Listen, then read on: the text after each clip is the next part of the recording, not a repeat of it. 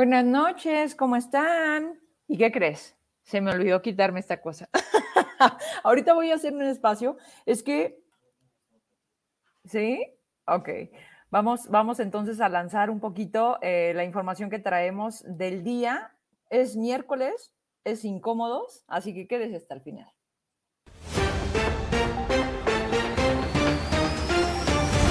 Internacionales. Juan Mayorga, reconocido dramaturgo español, gana Premio Princesa de Asturias. El jurado decidió concederle el galardón en reconocimiento a la enorme calidad, hondura crítica y compromiso intelectual de su obra. Nacionales. AMLO defiende subsidio a gasolinas. Una vez más, el presidente López Obrador se lanzó en contra de las críticas al subsidio de las gasolinas que ha implementado durante su administración. El presidente considera que los subsidios fueron satanizados durante el periodo neoliberal en México. Locales. Le volvió a comer el mandado. Saúl le vuelve a ganar a su hermano anunciando que habrá Feria Nacional de Fresnillo en agosto. Hace días, con la fiesta del Día de la Madre, Saúl Monreal trajo a Chuy Lizárraga. El gobierno de David Monreal se quedó dormido.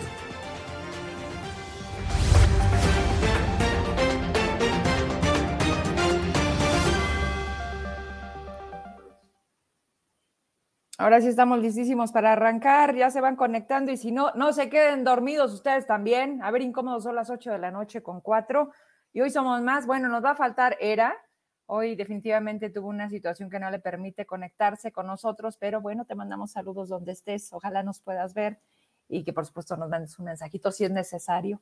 Hazte presente a través de esa, de esa vía. Oigan, ya que estábamos con las noticias de que AMLO y la gasolina, ¿se acuerdan que nos dijo que nos iba a costar a 10 pesos el litro? No, pues no, ni el medio litro. Ayer, ayer o antier subió.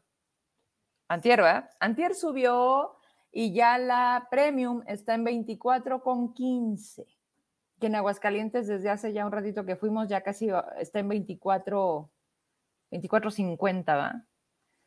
Y, y, bueno, pues seguimos esperando, ya llevan tres años de su transformación, no más de tres, y este México cada vez lo vemos pues bien distinto, ¿verdad? Ayer con tantos apoyos que nos platicaba Rafa Flores, yo decía, ay, güey, no se ve, ¿dónde está? ¿Dónde está ese dinero? Y cuando me dicen, ah, es que la vía es a través del padrón de los de la nación y la Secretaría del Bienestar, dije, ah, ya entendimos por qué la lana no llega, ¿verdad? Y pues bueno, aquí el problema es que no se quitan como esta bandera de cero corrupción, cero impunidad, nosotros ya no robamos, esos son los neoliberales, y eso ya no pasa, ¿verdad? Por eso México ya está mejor. Por eso tenemos servicios de salud, ¿como dónde? ¿Como Suecia? Como Dinamarca. ¿Cómo le va a usted con el IMSS? ¿Cómo le va a usted y más con un gobernador que dice que Pinedo no ha hecho nada malo? Y viene en el video. Ah, por cierto, hoy estuve en Fresnillo. Ahí dio un par de declaraciones, como otra muy desafortunada que tuvo que ver con los asaltos, que son un día sí y el otro también, y siempre en temporada donde los paisanos vienen, en esta zona donde no hay conexión, no hay internet, los teléfonos no tienen comunicación. Y pues es un detalle, o sea, sí pasó, pero ya pasa menos. Y, y vaya la caricatura que se aventó el yoga. A 10 kilómetros, los sicarios. Y a 10 kilómetros, la Guardia Nacional también. Vámonos pues, ¿ya están? Oye, se ve lleno ahí, ¿no? Los que estén. Vamos arrancando. ¿Qué? Agarra aire. ¿Ya está Galarza? ¿Ya está nada más? Ok. Bueno, ¿ya está Saúl Monreal? Bueno, pues vamos a, vamos a platicar parte de, algunos temas y, y, hay que decirlo ahorita que ya subamos todos el motivo por qué nos acompaña hoy. Y por supuesto, tres temas más. Les voy a anticipar en lo que estos condenados se conectan. Um, traemos otros temas. Por supuesto, la larga lista de los que se quieren. Eh, hay mucha hambre, ¿no? Derechos humanos y hay qué perfiles. Aquí se los vamos a presentar. Vamos a ver de parte de quién vienen, quiénes son. ah, y que han hecho como para que se sientan de otra vez yo. Por supuesto, el tema del Hospital de la Mujer siguen tres días continuos y no se logra arreglar y al gobernador no le interesa, hoy lo dijo, y tampoco va a, va a quitar a Piñera. Si algo nos quedó claro es que en este gobierno se respalda la corrupción y en este gobierno se, se sostiene, porque pareciera ya capricho. Te estamos diciendo que no funciona, te estamos diciendo que está valiendo madre el sector de salud. Ah, pues más lo dejo. ¿Por qué? No sé. Pero, pues hoy no estoy sola. De hecho, nunca he estado sola. Pero estoy muy bien acompañada. Súbanse los que estén, por respeto al tiempo de los demás. Y pues en vivo completamente. Así que ustedes son parte de este programa, vamos a interactuar, pregunten, pregúntenme, pregúntenos y vamos haciendo el programa juntos, pues. Esto es Incómodos.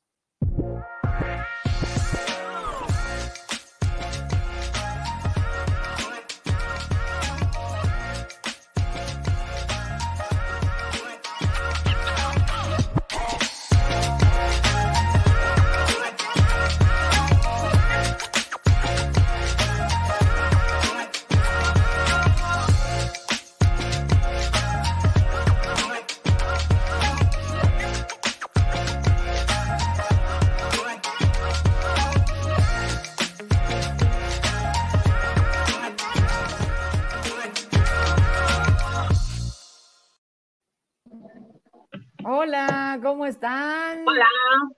Saluditos, ¿cómo estás, alcalde? Buenas noches. Saúl Monreal nos acompaña hoy en este programa. ¿Cómo te va? Muy buenas noches, buenas noches a todos los incómodos. La verdad es un placer estar con ustedes. Es el primer programa que me invitan y con gusto uh, accedo siempre en, con Norma, con Lucía, con Gabriel con Heraclio también y contigo, Vero, siempre mi disposición y sobre todo el compromiso de informar todo lo que tenga que ver y lo que respecte a su servidor. Aquí estoy a la orden. Saludo a todas y a todos. La verdad me da gusto saludarlos, ¿eh? Y muy cómodo, aunque sea incómodo y aunque sea incómodo. Oye, Saúl, así es, es que seamos incómodos al final, todos dirían, ¿no? Bueno, entre, la incomodidad estamos cómodos. Siempre, y más cuando se habla como hablamos nosotros. Mira, vamos a saludar a Norma Galarza. Oye, mi reina, préndele a la luz, otra vez te vemos con el fondo oscuro. ¡Ey! ¡Ey! ¿Cómo estás, Gabo? Es que, es que aún así como que no hay luz. ¿No tienes luz? Tengo mucha luz, pero no hay luz. Sí, pero no se ve, es que mi foco está, ¿sabe dónde? Mi foco está raro. Es su luz interna, es el brillo interno. Es el, es el, que le dice Heraclio, de brillo. Ah, claro, no, esa siempre, ¿eh? Sí, claro. brillo. Oigan, y Heraclio. Ya sé, bienvenido a tu familia, Saúl. Heraclio? Yo por eso estoy tomando. Oye, Gabriel, le dice, no, van a extrañar mucho a Heraclio porque a lo mejor yo no traigo modelo, traigo agua. Trae mezcal ahí de fresnillo. no, pues, yo, yo en su honor estoy tomando, estoy tomando un mezcalfe. Un mezcalfe, anda tú. Mira, Innovando como siempre. Dice, dice Norma, Gabriel, que ya ves que le echamos carrilla a mi Lucy, que le dicen allá afuera, Lucy, tú no eres de esa familia. A Saúl le decimos, Saúl, bienvenido a la familia. Bienvenido a la familia. Pues mira, estamos cinco incómodos, faltó Heraclio, pero nos vino a acompañar un incómodo más, el hermano incómodo de, de los Monreal. De los Monreal.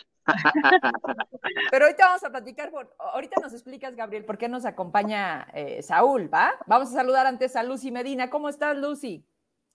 Hola, hola, muy contenta de estar aquí. Eh, perdón por las dificultades técnicas, pero aquí estamos. No, hombre, gracias. Es el, precio de estar en vivo, pero no lo cambiamos por nada. ¿Ah? qué padre que nos acompañe el alcalde de Fresnillo, muy contento también de eso. Oye, ya le está mandando saludos la, la, la, perrita, la que siempre dice, yo también aquí ya presente. Así ya estoy pensando en irla a censurar. Siempre quiere opinar. aquí, aquí nada de, de, de, censura, aquí sí es libertad de expresión, mi Lucia, así que tú déjala hablar. Bueno, si pasa Ahora sí. que no pase aquí. Mira, ahí viene corriendo además. Ahorita la subes para que salude al alcalde. Mira, ¿ahí la tienes? No, no, parece que. Sí la conozco, ¿eh? Sí la conozco. Sí, va. ¿Ah, sí? Sí. ya es famosa aquí. Sí, claro. Bueno, pues vamos a, platicar, Gabriel, el motivo por el cual nos acompaña el alcalde, eh, derivado de una publicación, la columna que sacas, ¿cuándo fue, mi Gabo? El, ayer. El día martes, efectivamente. Platícanos. Pues eh, como siempre ha caracterizado a Saúl, eh, pues la verdad cuando hay información al respecto, al menos información que manejamos nosotros, él siempre procura que las cosas sean lo más claras posibles, eh, que no haya confusiones y si hay que dar una opinión o hay que dar una cierta aclaración, la ofrece. Él me habló el día de ayer eh, vía telefónica, me comentó, a ver, eh, lo que manejas tú en la columna tiene dos, dos aspectos muy importantes. Sí, efectivamente, hubo varios contratos que se dieron en Fresnillo, sobre todo en 2018. En 2018, en mi administración, eh, manejamos dos obras que dimos a, la empresa que se llama Triturados Santo Niño SADCB de Juan Manuel Rivera, si no mal recuerdo. Una de estas obras eh, está de cierta manera relacionada eh, con la otra obra que se inauguró recientemente o que inauguró recientemente David Monreal el 12 de septiembre. dice Andrés, debió ser Saúl. Saludos, Andrés.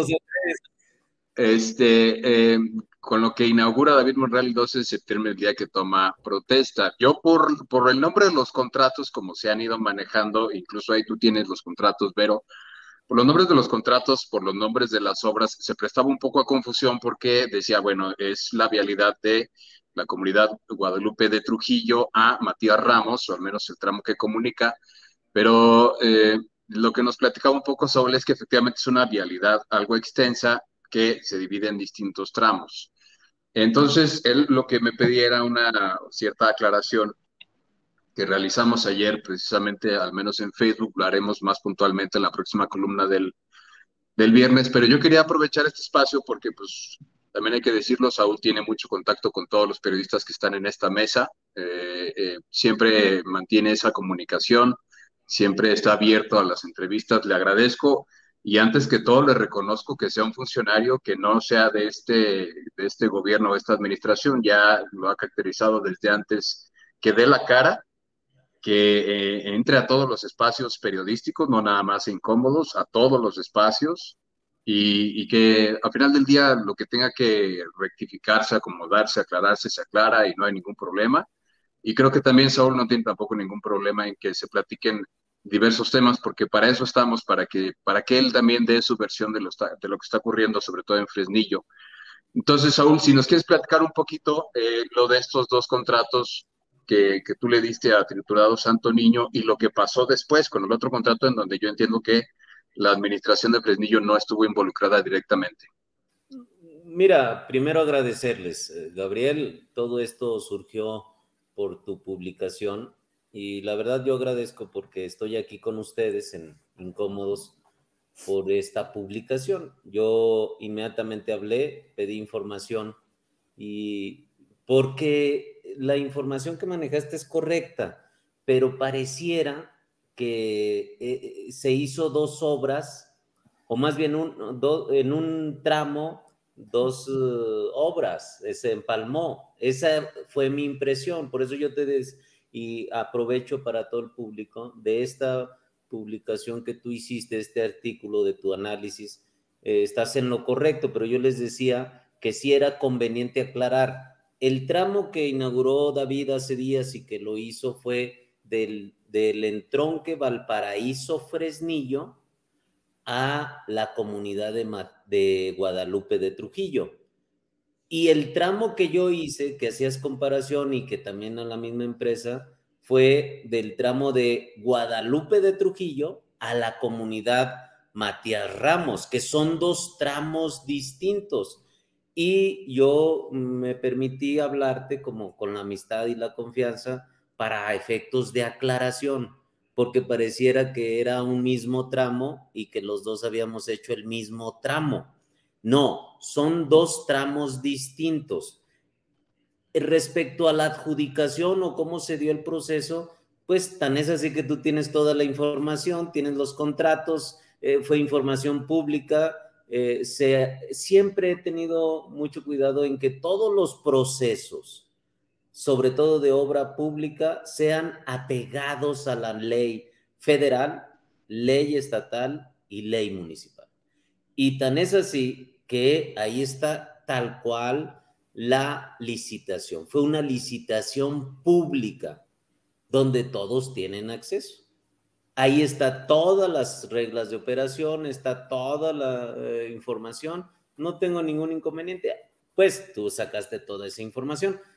Y, y, del tramo de Guadalupe de Trujillo al entronque, al reciente tramo que se hizo, pues la verdad yo no quisiera ni opinar porque eso también debo de aclararlo, no es del municipio, a pesar de que fue en el municipio de Fresnillo, son recursos meramente estatales y que la Secretaría de Obras Públicas en el Estado tiene sus propios mecanismos. Yo, la verdad, desconozco su procedimiento de adjudicación y bueno, no, vamos, nada más me serviría de aclaración de que el municipio no tiene nada que ver nada al respecto de este tramo de Guadalupe de Trujillo al otro. Oye, y, en este mismo tema, pues la verdad para mí se me ha facilitado mucho ingresar a muchos contratos de Fresnillo, sobre todo en licitación, adjudicaciones. Te acordarás hace mucho tiempo un video que hice sobre la constructora de Enrique Laviada y, su señora esposa, a los que les mando saludos. Eh, allá, afortunadamente, sí se distinguen las relaciones políticas con las relaciones laborales y, también hay una relación normal, no hay, no hay pleitos como en otros lados, ¿verdad? Pero lo que me llama mucho la atención, a diferencia de lo que pasa mucho en la nueva gobernanza, es que en Fresnillo sí hay mucho acceso a la información. Es fácil obtener estos contratos. Yo prácticamente no he batallado eh, y se prestan para este tipo de investigaciones. Y qué bueno que en este tipo de investigaciones también existe al otro lado de la autoridad que te pueda decir, a ver, eh, sí, sí estamos en esta lógica, sí licitamos, sí le dimos la obra a Juan Manuel Rivera, eh, él participó, él estuvo ahí, él entregó conforme a los lineamientos y pues bueno, ya lo demás le corresponderá al gobierno estatal. Pero vaya, ahí mi... Y, bueno, también aprovecho porque miren, todo esto son procesos, incluso, eh, por ejemplo, el, el, recurso del 2018, las cuentas públicas del 2019, y afortunadamente hemos salido cero observaciones. No nada más en materia de obra pública, en materia de eh, finanzas, o sea, en toda programación de presupuesto, siempre yo he tenido mucho cuidado. A veces me dicen, oye, el acceso a la información siempre es 100, pues sí, antes se tenía al 70 en Fresnillo o al 60. Eso es lo que implica el hecho de tener la calificación de 100, porque yo he dado la instrucción. Mira, por ejemplo, me cuestionan mi salario. ¿Sabes lo que, ¿Saben lo que hice yo al inicio? Y ahí está acreditado, ¿eh? No he querido, pues porque no me gusta que la herencia es maldita y esas cosas, pero ahí está. ¿Sabes cuánto ganaba un presidente municipal en Fresnillo? 240 mil pesos. Ah, cabrón. ¿Eso quién ganó? ¿Pepe Aro, Benjamín Medrano? el detalle que en el acceso a la información, pues nada más de nómina tenían sesenta y tantos, setenta mil pesos. Sí, pero no, no decían las compensaciones. No decían. La nómina secreta. Las nóminas, ah, no nóminas secretas, compensaciones y otras cosas. Gastos de representación, e, X, etc, etc. ¿Saben lo que hice yo? no, vamos a quitarle, la quité al 50%. Y de esos 120 mil, que por cierto, ni un peso se ha aumentado en cuatro años que he estado yo tal cual el mismo salario ha estado. Y ahí me descuentan también el impuesto, me descuentan todo, que en términos ya con descuentos son como 80 mil pesos. Yo no tengo, les dije, ahí está la nómina y ahí está la nómina de quien quieran, porque no tengo inconveniente y no, no me interesa, o sea, no voy a, a, a ocultar eso. Ahí está. Porque en mi campaña, en la anterior fue, y antes, como me quisieron como grillar, que no, mira, gana 120 mil. Preferible decirles, ahí está, no tengo inconveniente, ¿a quién le claro? ¿O cuál es el problema? ¿O cuál es el...? No tengo inconveniente. Por eso es importante este tema del acceso a la información y la instrucción que yo he dado es a todos, quien sea, dar las facilidades para que tengan acceso a la información.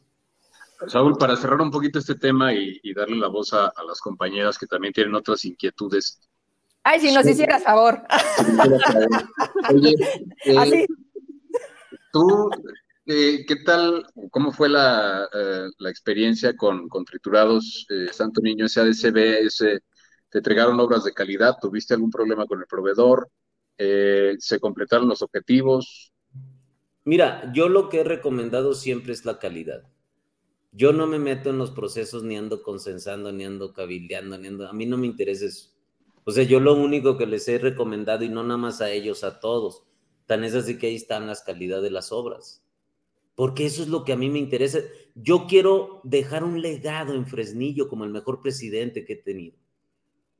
Y a mí me han cuestionado. Yo, incluso estuve, eh, a ver, eh, si una política despensera o una política de visión de Estado. A mí me da gusto ahorita ver, por ejemplo, una Ágora José González Echeverría remodelada, que la disfruten todos los fresnillenses, todos los zacatecanos y todos los visitantes. A mí me da gusto que hemos abatido el tema de drenajes, de alumbrado público. Eso es lo que yo deseo, porque el rato he estabilizado el tema de recolección de basura. Ya no se acuerdan los adversarios, ¿eh? No se acuerdan que hasta les manifestaban ahí eh, con basura en las carreteras, en las calles. Había dos camiones. O sea, hemos estabilizado. No ha sido fácil porque fueron 11 años de abandono, pero ahí está y en eso estoy.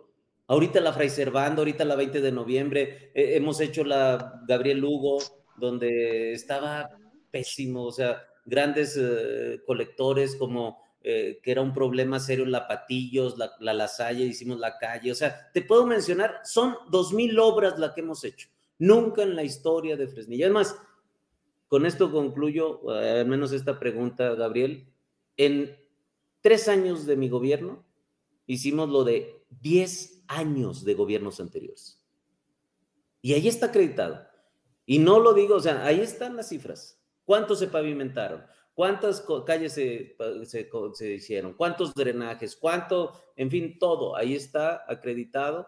Y, bueno, pues yo sigo en esa etapa de trabajo. Eh, la verdad, siempre seguiré en ese tenor y voy a seguir fortaleciendo Fresnillo, porque creo en Fresnillo, porque soy de Fresnillo y porque además es lo menos que puedo hacer por Fresnillo. Es lo menos que debo retribuir todo lo que me ha dado Fresnillo. ¿Listo, mi Gabo? Listo, gracias. Pues adelante, Vero. Gracias, no, pues primero mis, a mis incómodas también. La condenada Norma Galarza ya sabía que le tocaba y se va. Qué casualidad. Bueno, Lucy Medina, vas. Tenemos al alcalde. Aprovechemos. ¿Qué tema te interesa conocer al respecto de Fresnillo? Gracias. Digo, hay mucho que hablar, pero para, para seguir un poquito con lo que decía Gabriel, alcalde, ¿cómo estuvieron las pérdidas del cuando se incendió la presidencia municipal si pudiera decirnos por, bueno, que le incendiaron, ¿no? Que se incendió este, en una protesta. Porque, bueno, por un lado, me imagino que además de la pérdida económica, no sé qué tanta pérdida documental hubo, este, y que eso, no sé si por un lado sea muy perjudicial porque le, le impida en algún momento las cuentas públicas eh, documentar cosas por lo que se pudo haber perdido en archivos, o al contrario, también, eh, también luego son útiles para exonerar esas cosas. Algunas, la gran mayoría, Lucía, en esta pérdida fue eh, archivo, en donde fue lo más fuerte la, el incendio fue en la Dirección de Desarrollo Social. Y ahí teníamos acreditados expedientes, todo. Afortunadamente, como era archivo, pues era prácticamente ya, ya estaba sancionado. y hubo algunas pérdidas, por ejemplo, discos duros de información en las computadoras de sindicatura, algunos respaldos o resguardos también de vehículos. Ustedes saben que la sindicatura pues es el apoderado legal. Eh, sobre todo ahí en, eh, sí hubo algunas pérdidas de documentos oficiales, eh, convenios, y se están reponiendo. Afortunadamente en los convenios o en todo tipo de información son tres, cuatro juegos, entonces hemos estado recabando toda esa documentación la misma auditoría tenía, nosotros nos quedamos con un respaldo, pero la auditoría o la Contraloría o en algunas otras áreas tienen el respaldo de, este, de lo que se perdió. Eh, tuvimos una pérdida, incluso fui a ratificar hace días, me buscaron la gente y reconocieron, yo incluso le pedí al fiscal que castigara, porque hay vínculos con otros partidos, con mis adversarios, donde les dieron dinero y yo le dije, sancionenlo, porque no fue a Saúl, fue un patrimonio histórico y es delito federal. Yo le pedí al, delegado de la Fiscalía General de la República, de, hubo dos personas ya identificadas, declaradas y de todo. Yo no sé cómo va el proceso, pero yo lo que le decía, pues que se tienen que castigar, o sea, porque imagínense si no, si queda impune esto, no va a servir. Y tenemos alguna... Sí. Perdón, entonces usted, digamos, no lo considera que fue parte de la protesta, estas dos personas a las que identifica, las mm, considera como... Dígame. Se distorsionó, Lucía. De primero sí era una manifestación pacífica, de exigencia, incluso muchos ciudadanos con sus familias. Y como de las 8 o 9 de la noche hacia adelante, empezaron a llegar motociclistas en como grupos de choque, que fue cuando empezaron a incendiar la presidencia, o sea, traían eh, casualmente traían como bombas Molotov y empezaron a incendiar ahí a la presidencia, se empezaron a brincar y agarraron hasta la bandera, símbolo patrio, y empezaron a hacer desmanes. Fueron algunos cuantos, eh, pero... ¿Es grupo de choque político o de la delincuencia? No, político. Incluso no quiero adelantarme porque están las declaraciones y porque está, pero ahí ya está más o menos acreditado. Bueno, ya no me cerrando eso, pero me parece luego. Que por cierto, los voy a invitar, perdón, Lucía, porque vamos a, me van a entregar ya Lina también esta presidencia y quedó de lujo. Y va, esta presidencia ya está denominada eh, la Casa Municipal de Cultura. Ahí va a haber los, todos los espacios que hay, va a ser para talleres de guitarra, talleres de, de pintura, de escultura, y le vamos a denominar Casa Municipal de Cultura Mateo Gallegos, que fue también un artista importante, incluso en la presencia de los murales, está tres eh, murales de los personajes ilustres de Fresnillo y están otros. Eh, eh, él va a llevar su nombre, porque yo creo que es un reconocimiento. Y él dibujó los murales que están en las escaleras, él los, los, hizo, pues. ¿Y los de la secundaria 2, de la Lázaro Cárdenas? Los de la secundaria 2. Ah, queda un alumno de él, de Mateo Gallegos, Rolando Ortiz, y él le va a modificar porque con la humedad, que afortunadamente ya quitamos la humedad, se distorsiona un poco, pero el mural, pero lo va a, rehabilitar él mismo, fíjate, Rolando Ortiz, ya le dije que adelante y va a quedar muy bonito. Los voy a invitar porque va a ser ahí un otro edificio más para Fresnillo, para los fresnillenses que van a poder disfrutar y que le va a dar vida a Fresnillo. E, este va a ser parte del recorrido del centro histórico junto con el Teatro José González Echeverría, el Obelisco, el Mercado Juárez, eh, la zona peatonal, la purificación y la rinconal. La purificación con la presidencia, bueno, ya la Casa Municipal de Cultura. ¿Lista, mi Lucy? No, nada más para cerrar ese tema. Digo, hay que aprovechar. Claro. Este, y con la familia de, la de la pequeña que fue justamente asesinada y que suscitó esta, eh, esta manifestación. ¿Hay algún acercamiento de la presidencia? Entiendo que pues no está en sus manos propiamente el tema de justicia, pero ¿hay apoyo, hay acercamiento, hay diálogo con ellos? Pues eh, ahorita ah, yo debo de hablar con honestidad, no, en su momento estuve atento e incluso tuve comunicación. La verdad los papás pues deshechos y a veces no sabe uno cómo actuar o no ser imprudente en estas cosas, pero siempre he estado al pendiente. Están conscientes que desde el municipio no hay nada que hacer, o sea, ahorita es un tema desde la fiscalía y yo incluso me di eh, me puse en la disposición para ir con el mismo fiscal, pero como que siento que ellos también eh, más eh, tranquilo en su duelo, que lo entiendo y por la pérdida que represento. la verdad no he querido ser imprudente y he sido respetuoso, pero ahorita no he tenido ya comunicación. Las últimas fue con, y el mismo gobernador lo asumió también, eh, una casa alternativa de la mujer, casa de justicia, de, casa alternativa de justicia, le pusieron el nombre de Sofía, pero con el consentimiento de los papás. Eh, entonces traían el enlace ellos, eh, el gobernador. Tengo entendido que el gobernador anterior, Tello, había ofrecido una beca porque creo que tiene hermanos o algo así, y les había ofrecido algo a los papás. Ya no le di seguimiento, la verdad por respeto y porque dije, ¿para qué? fíjense, a mí me decían muchos, oye, ve, tómate la foto. No, hombre, eso no, hombre, no, no, no.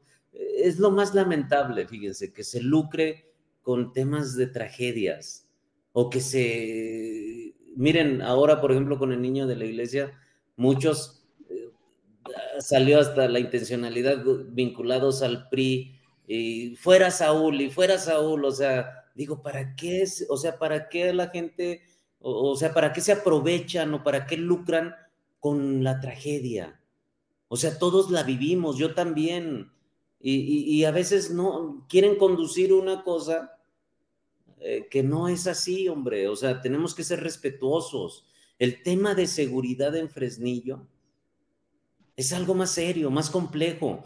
E, el tema de seguridad no es un tema de seguridad de, cárteles ya, ¿eh? Claro, está. El problema es, y, ya ni social, porque está en los jóvenes, está. No, el tema ya es familiar. Porque ahorita muchos, y no nada más en Fresnillo, en Zacatecas y en el país, no saben el alarmante consumo de drogas en los jóvenes. Y que hay familias, padres de familias que no saben que sus hijos consumen drogas.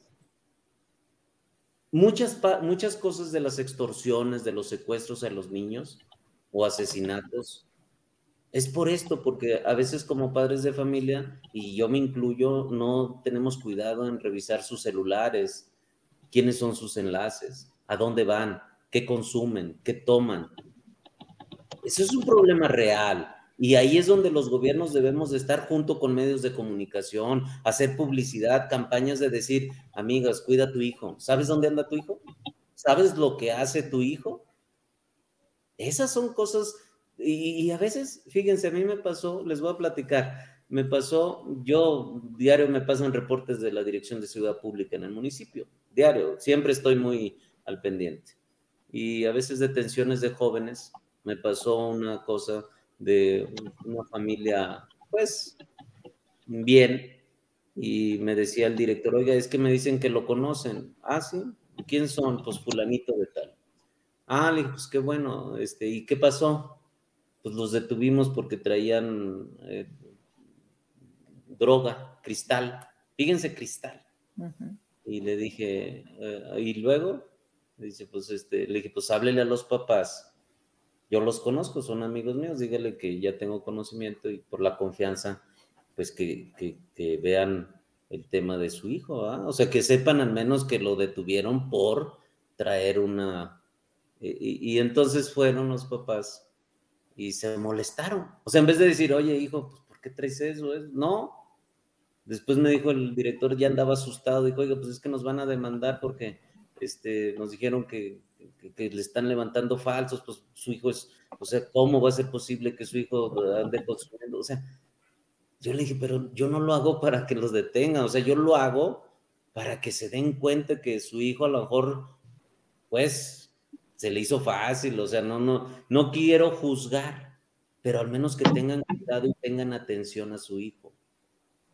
Y fue la primera y la última vez que le dije, pues ya mejor a la otra haga lo que tenga que hacer o, vamos, o sea, que si es necesaria una sanción administrativa, que lo haga, porque a veces, eh, por eso yo les digo que el problema tan complejo que se está viviendo ahorita en la sociedad es grave. El consumo de drogas es alarmante y sería una irresponsabilidad de nosotros como autoridades quererlo callar, desconocer. En vez de decir, a ver, ¿qué vamos a hacer gobierno federal? ¿Qué vamos a hacer gobierno estatal? ¿Qué vamos a hacer gobierno municipal? Traemos este programa. Eh, eh, por eso digo, vamos, tenemos que ir todos de la mano. Las iglesias, ¿eh? Yo no digo nomás la iglesia católica, o sea, la apostólica, la, eh, todas las iglesias, la mormona, o bueno, todas, porque todas buscan el bien común.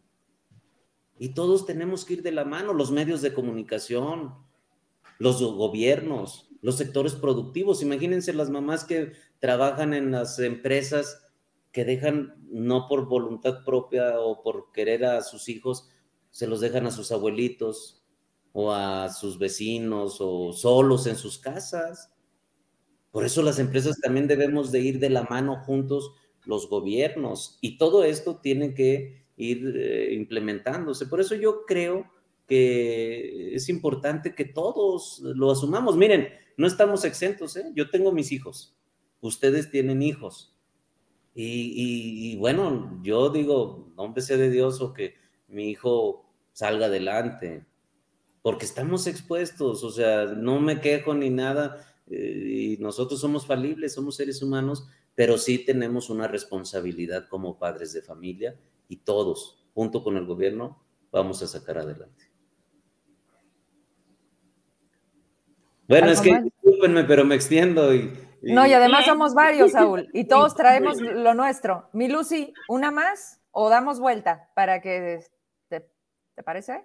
Como prefieras, sí, sí tengo una, pero si quieres. Tiene muchas, Lucy. Ahí, ahí guárdamela, ahí guárdasela, ¿va? Norma Galarza. Oye, Saúl, al respecto, ¿cuáles son los programas que se están implementando en Fresnillo y supongo que en conjunto con el gobierno estatal en, para la reconstrucción del tejido social? Ya ves que desde el gobierno federal, pues supuestamente esa es la principal estrategia para contra, contra, contra la guerra contra el narco, ¿no? O sea, reconstruir el, el tejido social. Yo estoy convencido y lo he dicho, lo he hecho eh, que a través del deporte y la cultura, entre otras, es como podemos recomponer. Mira, ¿Y hay programas concretos? Por supuesto, nosotros los tenemos y lo estamos implementando. Estamos a través de Cipina, estamos yendo a las escuelas. Esto que les estoy diciendo, yo les digo, preferible hablemosle a los jóvenes así, joven, no te involucres existen las drogas o el, existe el, porque hay consumo de droga.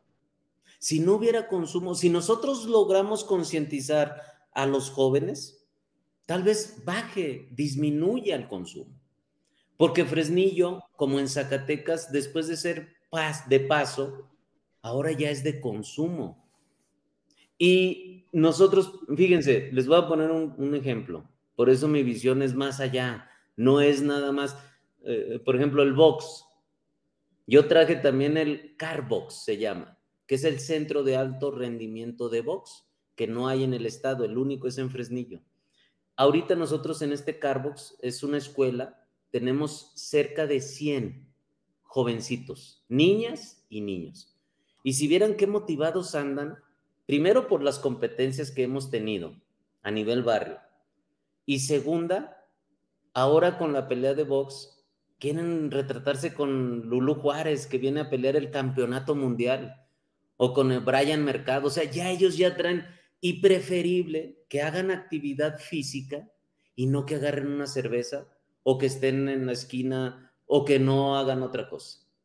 O sea, fíjate cómo ya motivas a muchos jóvenes, y ya entonces, cuando yo llego, pues qué esperanzas, no había ni box, no había ring. Yo en la primer pelea de campeonato mundial con la Barbie Juárez me decía, oiga, ¿y dónde voy a entrenar? Pues si no hay un ring. Y le dije, oiga, pues vamos a adaptarle uno, le voy a rentar uno. Ahorita con orgullo y con satisfacción, ahí está el cargo. Ahí va a ser incluso las clínicas de, van a tener las, las boxeadoras.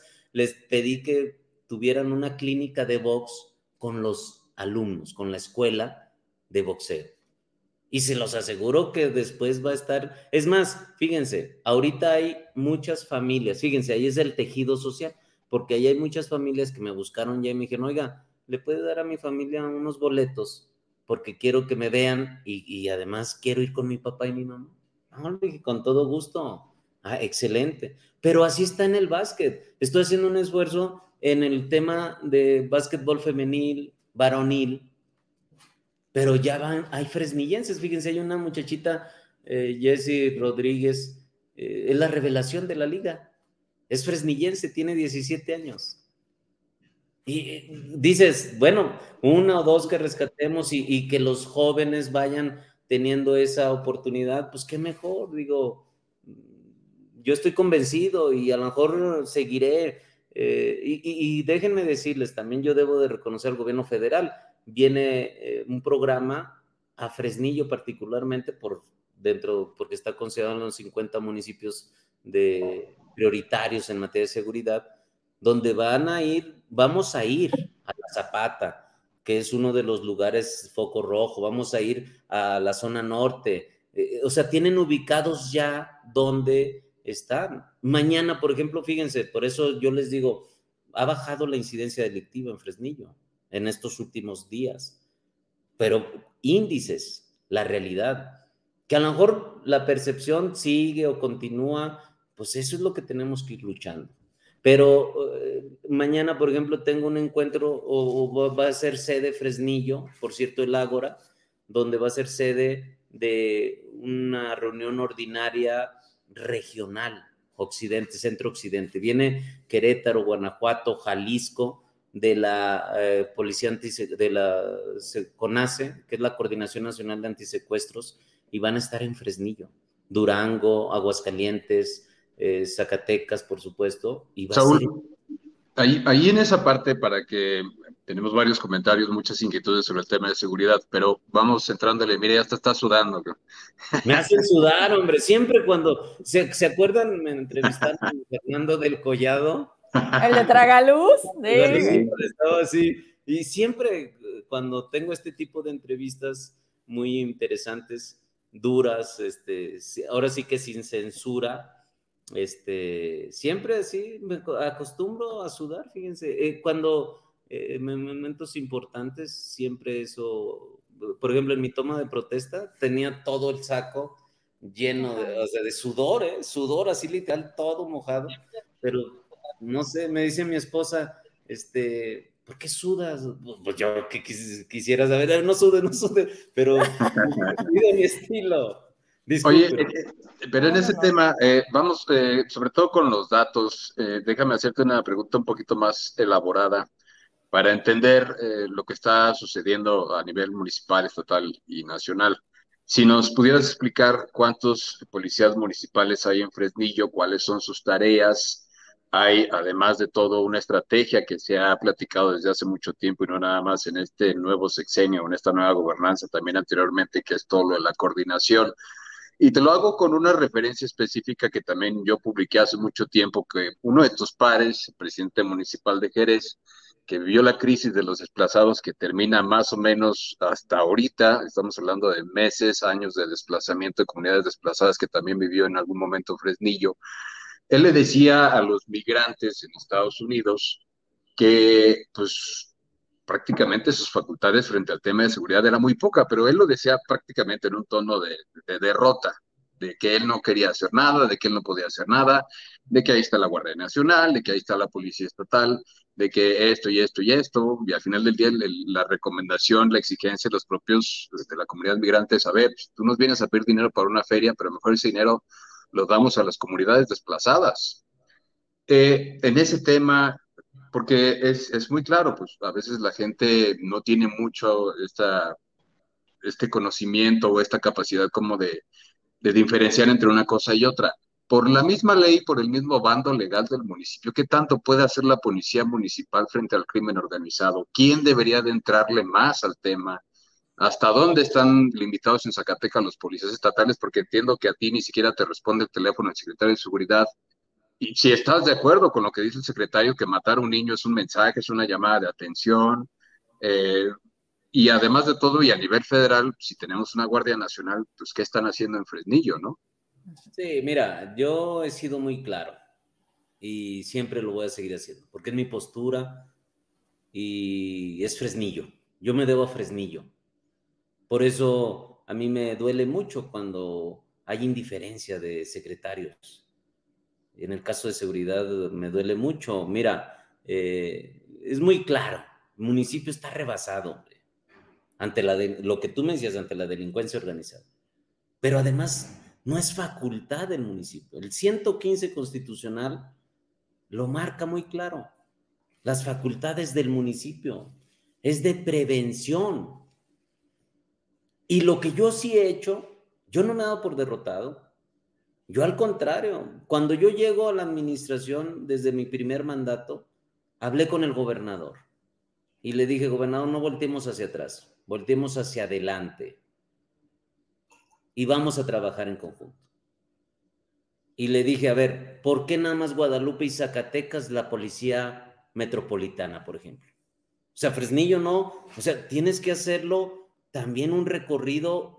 Fresnillo ya es parte de la, de, la zona conurbada del territorio.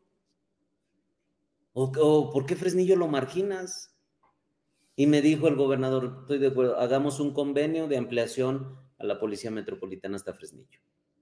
Y yo también puse mi parte, porque los mejores elementos de seguridad pública en el municipio, cedí yo una parte y el Estado puso otra para que se incorporara, que por cierto, se los digo desde ahorita, eh, cuando yo tenía comunicación con el secretario de Seguridad, el compromiso fue, por ejemplo, yo puse 60 elementos de seguridad municipal, 60 el Estado y ya se conformó la Metropol 120 elementos. ¿Qué patrullaban? Fresnillo. Era para Fresnillo. Y ahora me informan que nada más hay como 30 elementos, ni los míos. O sea, los traen en otros municipios. Eso es lo que no voy a permitir. O sea, nosotros estamos en la mayor disposición. Eh, cedí, doné un terreno de la, del municipio a la unirse, donde está la unirse o donde se está instalando, yo en el ánimo de decir, órale, regularicé el C4 en Fresnillo para efectos de invertir y que sea un C5, órale, se lo cedí. Y lo voy a seguir haciendo porque mi tema prioritario es la seguridad. Yo, esa es mi coadyuvancia no de enfrentar, a, ver, ¿qué haces con elementos de seguridad pública municipal? Que por cierto hay un déficit de elementos, pero además no es nuestra función porque nosotros ni somos autoridad investigadora, ni, o sea, son delitos de alto impacto y, y quien debe de conocer es la Guardia Nacional o el gobierno federal y el gobierno estatal, cuando es del fuero común. Homicidios, todo esto. Pero el municipio, yo incluso les dije a los, a los compañeros, nosotros estamos, si hay una violencia de género, de violencia familiar, la policía preventiva, si hay de proximidad, de vigilancia, la policía preventiva, pero no de delincuencia organizada. Y lo que estamos viviendo en Fresnillo, en Zacatecas, es un tema más complejo de eh, delincuencia organizada. Entonces, por eso, sí, qué bueno que salen este tipo de preguntas porque a mí me permite aclarar.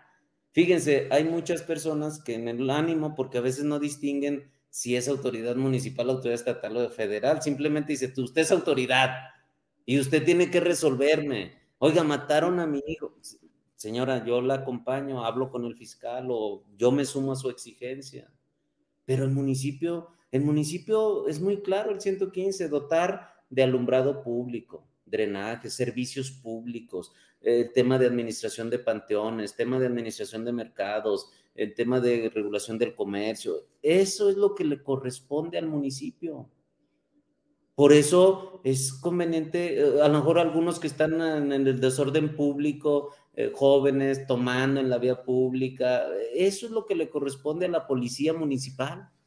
A la policía municipal no le corresponde andar investigando ni andar en la, o sea, eh, queriendo detener a delincuentes o de la delincuencia organizada. Por eso es importante, yo les decía, por eso es importante alzar la voz cuando se tenga que alzar. Y yo sí seré exigente porque eh, veo a la ciudadanía, el primer contacto de la, ciudadanía es al municipio, a donde van es al municipio. Y, la verdad a mí me duele mucho a veces esa indiferencia, pero seguiré como cuchillito de palo, porque pues vean, ha ayudado a veces mis declaraciones, tan es decir que eh, Fresnillo se le ha dado atención. Si yo fuera pasivo, eso nunca lo verán. O sea, al contrario, decir, hay una realidad. He tratado de ser objetivo, pues, y también reconocer cuando también se le ayuda. Les acabo de mencionar los eventos que hay, pues ese es parte del respaldo del gobierno federal hacia Fresnillo, decir, aquí estamos, ¿eh? No está solo, presidente también hay que decirlo, del mismo gobernador, el gobernador eh, eh, ha sido por indicaciones del gobernador, a ver que se haga en Fresnillo. También hay que reconocerle, y yo le agradezco desde aquí al gobernador que además como fresnillense, él, qué bueno que eh, tenga interés de pacificar Fresnillo. Saúl, me voy a atravesar aquí, aprovechando este tema. Ya, ya me toca a mí una, y luego ahorita le damos, porque de verdad traemos harto y también traemos otros temas esa, objetividad, ese no me quedo callado, eso también te ha traído problemas, pero también seguimos esperando respuestas. Te he escuchado en todos los medios de comunicación porque tú les dices a todos que sí y que bueno. Que el secretario de Seguridad, exactamente, no ha sido ni siquiera para ir a Fresnillo. ¿Y qué pasa cuando, o sea, a David le entra y le sale? Porque también hay que ser claros. David eligió o, quién le puso a Marín al gobierno de, David? ¿Se lo mandan de la federación y le dicen, él te va a ayudar en Zacatecas? Pero al, señor no lo vemos. Bueno, se nota cuando va porque lleva un convoy, Saúl. O sea, es la única manera como se ah, ahí va Marín. Es la única manera en como este señor, ah, porque aparte sale y sale y ve lo que dice. Por eso entendemos que no los dejan dar entrevistas. Pero eso no soluciona el problema. Y tú como alcalde, más de una vez le has dicho, dígame, ¿cómo le hacemos? El problema en Fresnillo es esto, esto, esto. Y lo espero en Fresnillo, lo he invitado a Fresnillo. ¿Y qué te dicen? O sea, David al respecto de esto. No, mira, yo, yo debo de reconocer, por ejemplo, en David, ah, nunca me ha comentado ni me ha dicho, oye, no, ha sido respetuoso, fíjate. La verdad, nos hemos respetado. Yo también he respetado, por eso mismo yo no me atrevo, o sea, yo lo que hago es porque eh, corresponde al ámbito público, pues esto del de seguridad, pero yo nunca me voy a atrever a decirle al, al gobernador quítalo porque por algo lo puso. Yo lo que trato es dar elementos y decir, pues no, está fallando, no sé. A, a, mí muchos, incluso fíjate, yo no es que defienda a David, pero veo la buena voluntad de David, del gobernador. Yo lo he dicho y lo sostengo y lo he dicho públicamente. A veces quienes no le, quienes no le ayudan son sus funcionarios. O sea, el problema, por ejemplo, del Poder Legislativo no es un problema. David no puede parar todo. Por eso tiene sus funcionarios. Pero si no hay un, el responsable de la política interna, si no hace su trabajo, pues llega el momento en que agotan a David. David. Pero no es más fácil quitarlo, Saúl. O sea, ¿tú qué harías si estuvieras en esa pues, posición? Yo creo que tendrá que hacer una valoración el mismo gobernador y un análisis, porque eh, eh, como yo lo hago también, o sea, no creas, en, el ayuntamiento eh, también hay funcionarios que no funcionan y él tendrá que valorarlo y hacer sus propios análisis. Yo incluso me he dado la mayor, me, he puesto en la disposición para que si yo en algo puedo coadyuvar, lo haré, en lo que sea, porque yo le apuesto a que le vaya bien a Zacatecas. Porque si le va bien a Zacatecas, pues me va bien a mí. a Fresnillo, a ustedes, a los ciudadanos, o sea, a todos. Imagínate, se recompone el tema de seguridad. Pues a quién les beneficia, a nosotros, a todos, a ti, al comerciante, al, a aquel que tiene miedo de vender sus productos o al aquel que mm, tiene miedo de salir a su calle. Por eso yo le apuesto a que David diga, David, échale ganas. Y por eso yo no lo hago con un afán de crítica, lo hago porque digo, pues si este cuate, a ver, ya le mandé oficio, le dije por, eh, incluso públicamente, y no hace caso, pues digo, pues no, no hay interés. Entonces ahí como que traen dos este, estrategias distintas. Da la impresión, pues, pero yo siempre lo he dicho, este, voy a seguir en esa misma postura. A ver, si a Fresnillo lo tratan mal, imagínate yo decir, ah, está muy bien, qué bueno, gracias. No. Bueno, ¿y si lo están tratando mal? No, fíjense que no, porque fíjense, ahora con las carreteras precisamente, fíjense, ese es un análisis que yo lo viví y es mi análisis. Pero David en ocho meses, en ocho meses hizo lo que Tello hizo en cinco años en carreteras. Fíjense, o sea, y ahí documentado, ¿eh? Por eso las carreteras están todas descuidadas. Y es esa ayuda a Fresnillo. O sea, ya ahorita, fíjense, lleva el tramo de Guadalupe Trujillo al entronque. Lleva el tramo del entronque precisamente Valparaíso, Fresnillo, hasta plenitud de, Emancipación San José de Lourdes. Ahorita están ya en Morelos, en la comunidad de Morelos. Y luego ya Rancho Grande, eh, La Salada y La Salada. Eh, o sea, imagínense, si sigue ese ritmo, en los seis años David va a pavimentar todas las comunidades de Fresnillo. Y era una petición que a mí me lo hacían. Y yo hablé por David en la campaña. Y les dije a los, me dijo David, tú comprométete porque lo vamos a sacar adelante. Y fíjense, por eso yo debo de reconocer también si se le está ayudando a Fresnillo.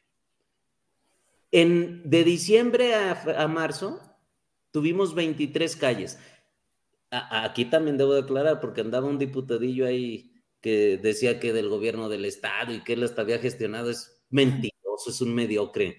Y yo lo que hicimos fue un convenio donde el municipio hizo banquetas, guarniciones, drenajes y agua potable y el gobierno del estado el asfalto. Hicimos 23 calles. Yo no voy a permitir que malinformen a la ciudadanía y menos que se cuelguen del trabajo que está haciendo Por eso yo también debo de reconocer, me dijo David del tema del campo, el tema de eh, microcréditos, adelante. Porque yo sé la buena fe, por eso les digo yo, nos entendemos David y yo muy bien. A veces los funcionarios es donde hijo. Pero bueno, tendremos que seguir y sí ha ayudado, sí ha retribuido. Imagínense, Fresnillo es el que el 20% del PIB en el estado es Fresnillo. Ah, bueno, es que también si, si David no aprovechaba las obras que ya estaban en el programa estatal de obra de, Tello en su último año, pues ya de plano, y cómo ayudarle, ¿no? Digo, esa de Guadalupe de los Trujillo, la que inauguró apenas, estaba ahí en el, de Alejandro Tello. Fíjense, la estrategia del gobernador en muchos programas es peso a peso. Y yo antes le pedía a Tello, es más, le, le rogaba, oye, pon un peso y un peso. Sí, déjame verlo, déjame que también Tello conmigo se portó a la altura, ¿eh? Siempre tuvimos un trato institucional. Yo nunca debo de hablar, o sea, yo nomás lo que digo es el análisis, pues. O sea, el trabajo ahí están los resultados. Y también debo de reconocer, o sea, traíamos un problema serio de carretera, tenemos un problema serio en las carreteras, en las comunidades, y que afortunadamente, a mí me da gusto cuando vamos, ahora que fui a gira, y cuando transitas, que decías, híjole, aquí era un lavadero, además era terracería, y cuando ya la ves otra vez carretera, se dices, ¿cómo han de estar los campesinos contentos? Oye, pero también cómo han estado los jubilados, o sea, cómo han decidido hacer unas cosas a costa de dejar de pagar otras. Y mira, la verdad es que aquí hay muchas preguntas, aquí hay todavía más, y vamos a darle una más. Lucy, tú traías una pendiente, yo traigo otra pendiente, Norma Galarza otra, mi Gabo, y también dejamos para, para cerrar con Saúl porque traemos aparte el programa. ¿Les parece? Perdón la interrupción, pero también yo veo eso, ¿no, Saúl? O sea, todo lo que ha dejado de hacer David, y eso lo deberá, espero un día que David también dé la cara y que como gobernador del estado le abriera la puerta a todos los medios de Zacatecas, porque eso sería lo correcto. Pero bueno, ahí no sé qué tema con sus asesores, pero allá él. Lucy Medina, dale con la que tenemos pendiente. Eh, un, combo para, ya que sea la última. Pues. Este, te digo, eh, decía alcalde que, que los policías municipales, digamos, no tienen, y, digamos, su trabajo no es directamente en la seguridad que le, en la inseguridad que le duele a la gente tanto, ¿no? Sin embargo, vemos, y hace menos de una semana, mataron a un elemento más. ¿Por qué cree usted entonces que matan policías eh, de Fresnillo. Y combinada en el combo, este, ¿qué prestaciones tiene para ellos? Y incluso si, si ellos sí, a diferencia de cómo se quejaban los estatales, ellos sí tienen seguro de vida, cómo quedan sus familias, porque me imagino que eso es también parte del déficit eh, que tiene todos los municipios e incluso las policías estatales, ¿no?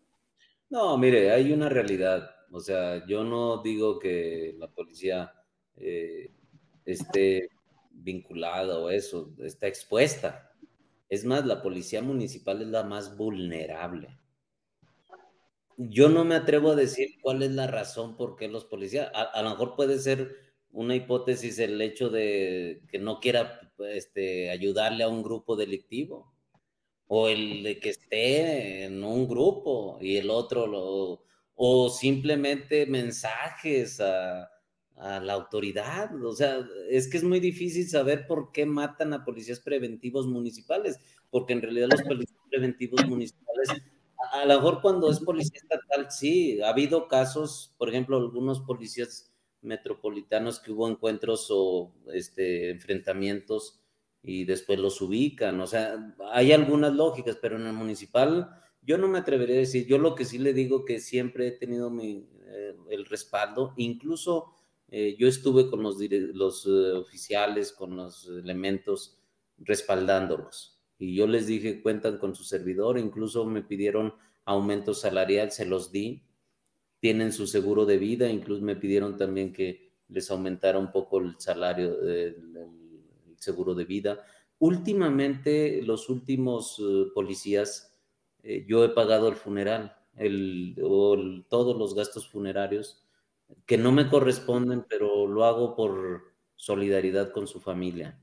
Y siempre voy a estar con ellos, o sea, eh, ah, recuerdan la última del oficial comandante Cándido que a mí me, me dolió mucho porque, mm, fíjense, eh, no es que, es que a veces no quiero comparar, pero cuando yo en el anterior trienio iba la guardia, iba el fiscal, el subfiscal, el delegado de la Fiscalía General de la República, iba, era toda la mesa de construcción de la paz. Pero era un mensaje de decir, estamos con el ayuntamiento.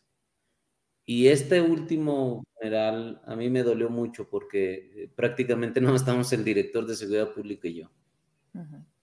Y le dije, ¿dónde está el secretario?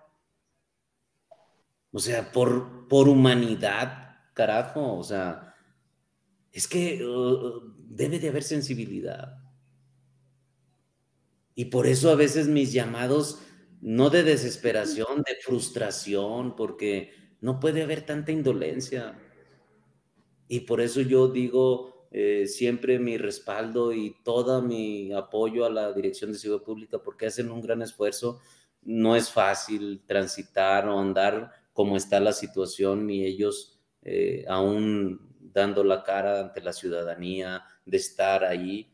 La verdad es un esfuerzo y yo les reconozco, yo siempre voy a estar muy al pendiente y ser exigente.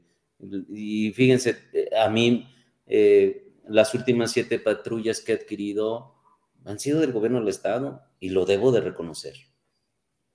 Armamento, parque eh, y el gobierno del Estado. por ejemplo, a mí Tello nunca me dio una. Yo la, en los tres años con el Fortasec que teníamos el fondo, yo compraba las patrullas, pero Tello nunca me dio. O sea, al contrario, yo le puse a la metropolitana. E, en, metropolitana, en la policía metropolitana, andan policías, andan patrullas y policías municipales. Pero yo en el ánimo de coadyuvar y de decir, vamos, todos tenemos que cerrar filas. Yo creo que es un momento de cerrar filas entre el gobierno del estado, municipio, y federación. Y, y, bueno, pues te topas este tipo de secretarios que pues como que no traen la visión del gobernador. Y eso de alguna manera obstaculiza o de alguna manera... Eh, frena. Frena.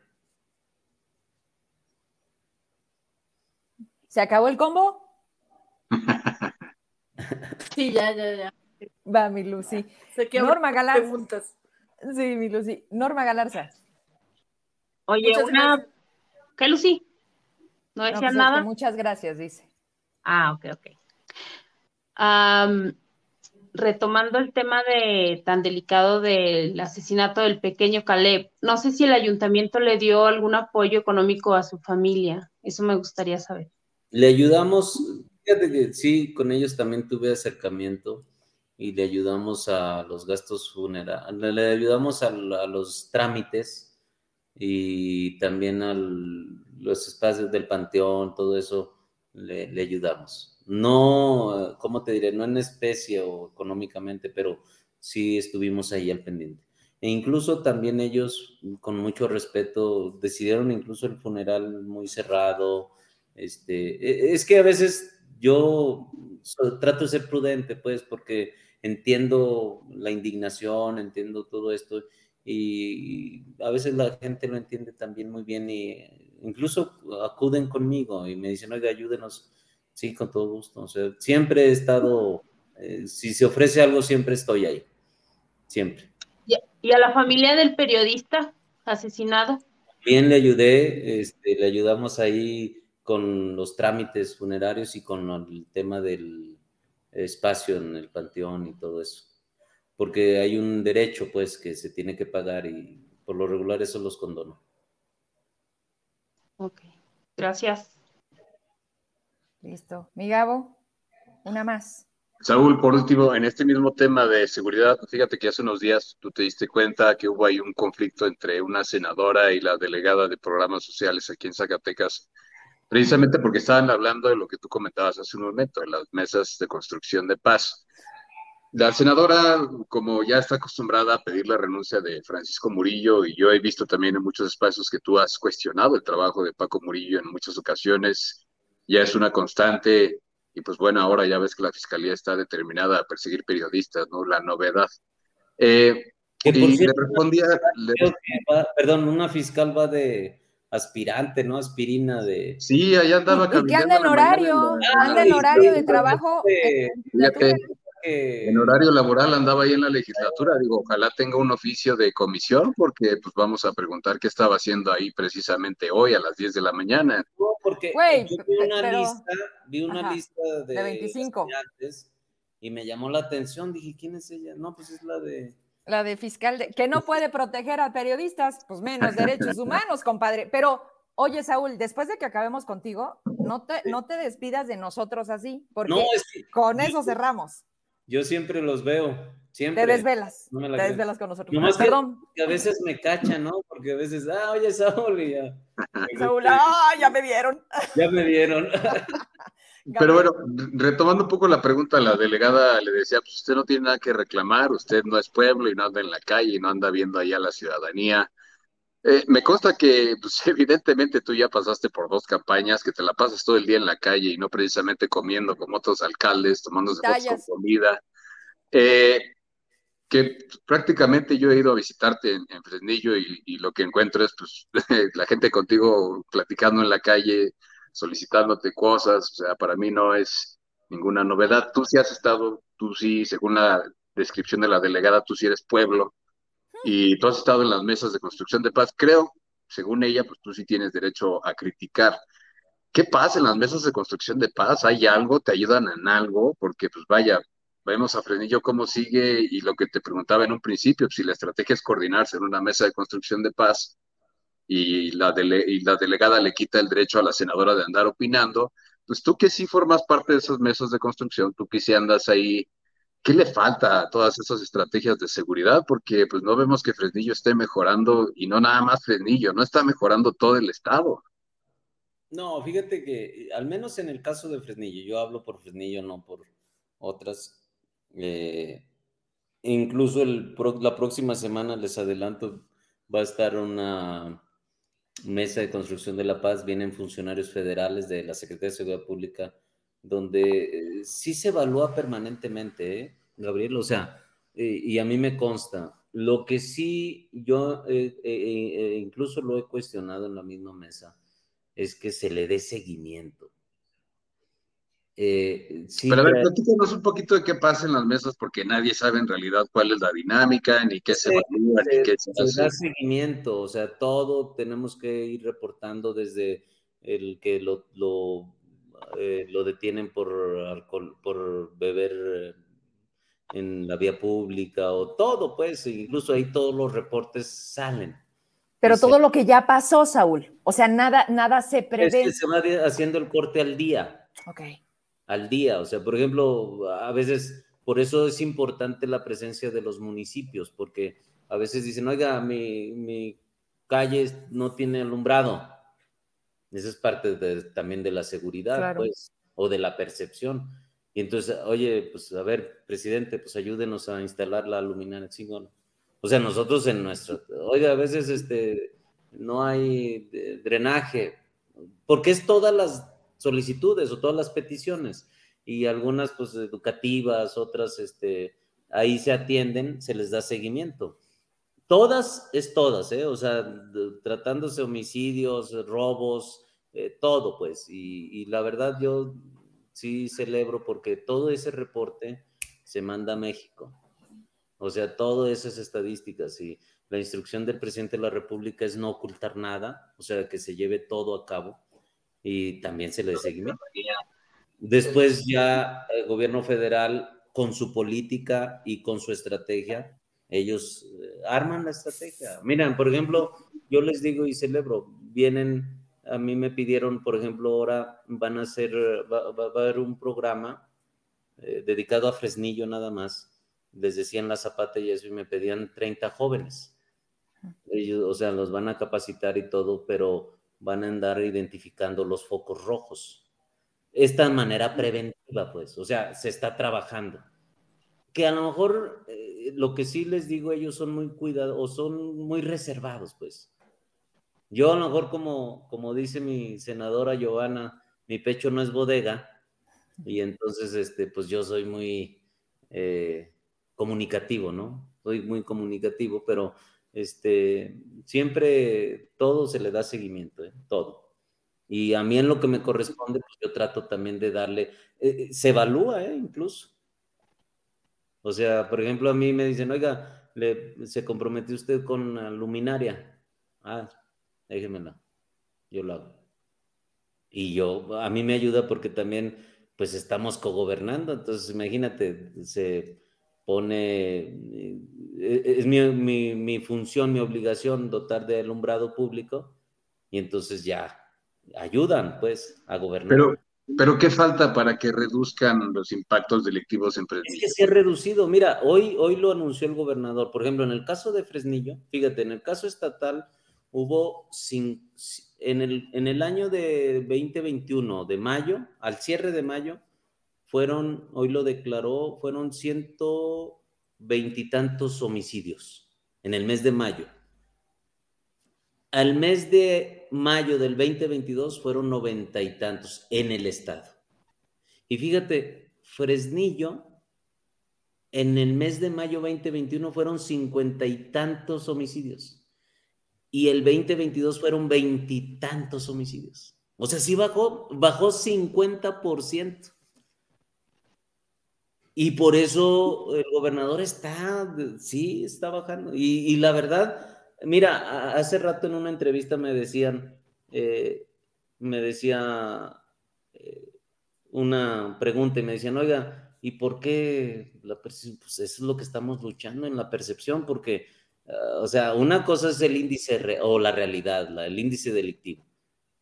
pero en la percepción todavía, mira, por ejemplo, como niño Caleb y estos son de impacto y, y vas 10 días, es más, ahorita ha habido más homicidios en Guadalupe y Zacatecas, zona conurbada, que Fresnillo.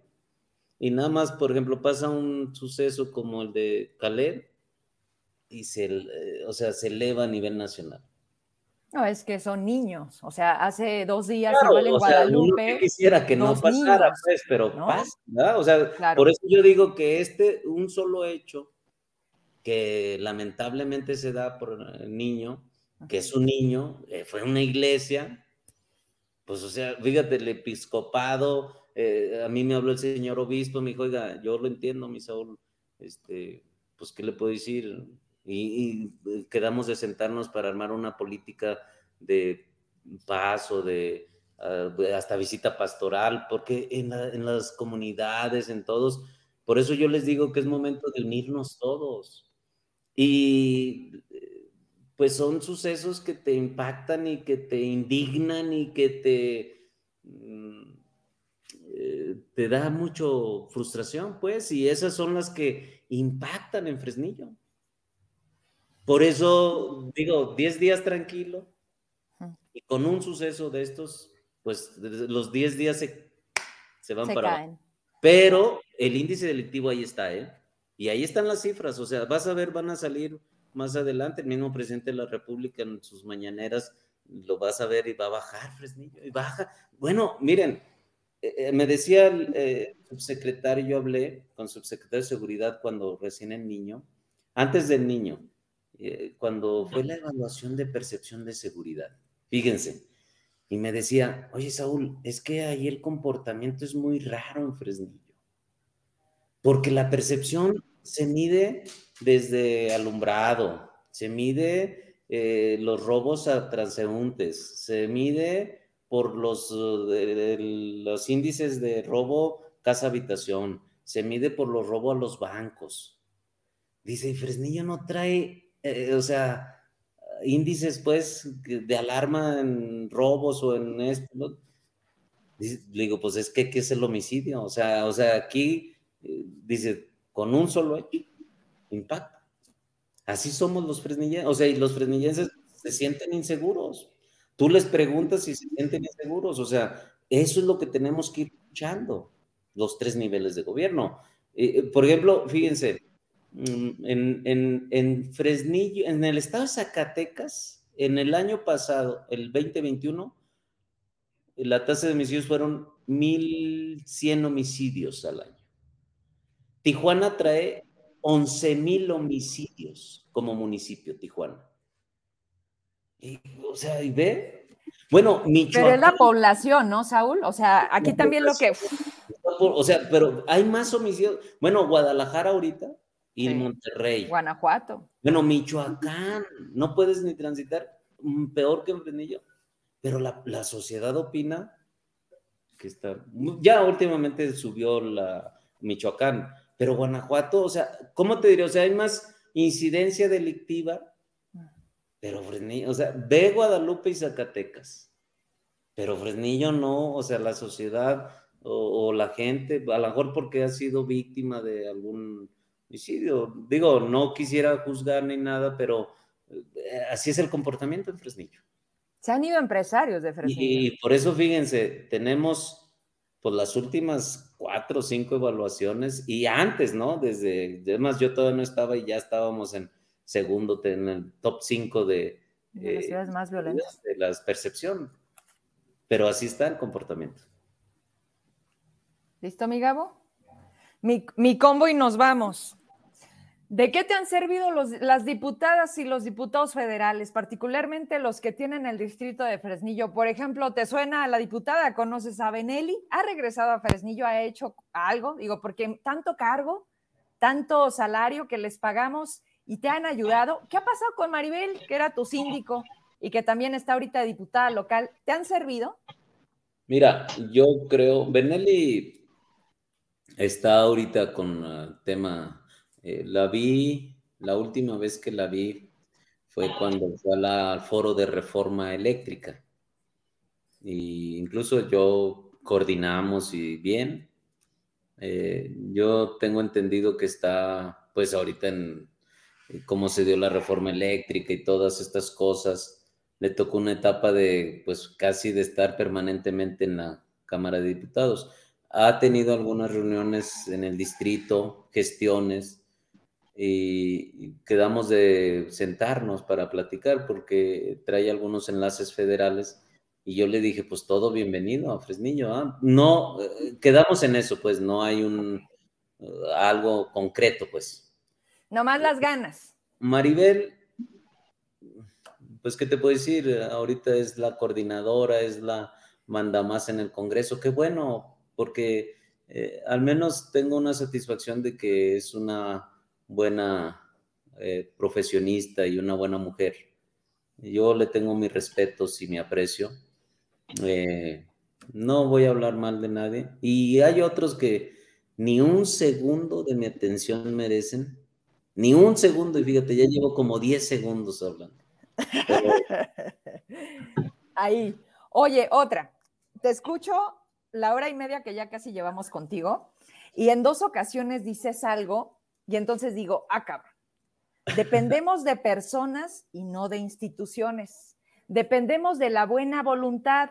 Estamos jodidos porque estamos esperando que entonces tengan ganas de hacer, tengan ganas de gobernar, tengan ganas de sacar adelante Zacatecas.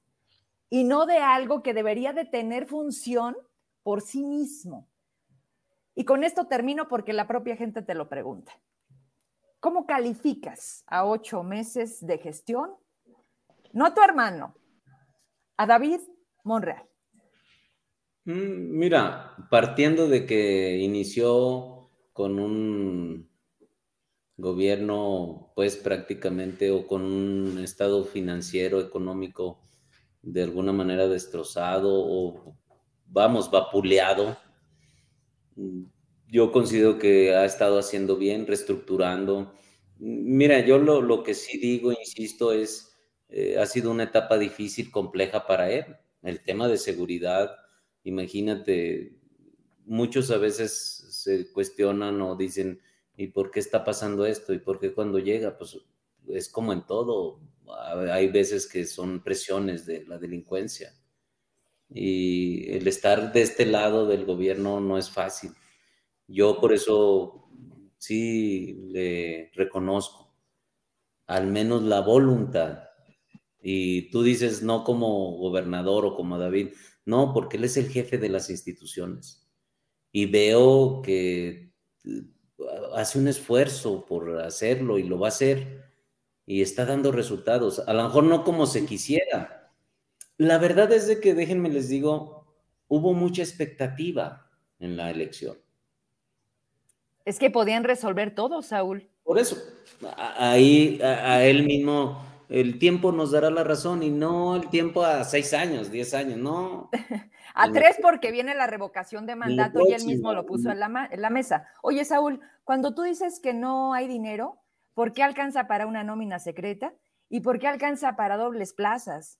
O sea, es incongruente y es como decimos, ay, güey, o sea, por un lado dice, no hay lana, no hay lana, no hay lana, no pago maestros, no pago jubilados. La primera quincena de septiembre dejó de pagar a la burocracia valiendo madre.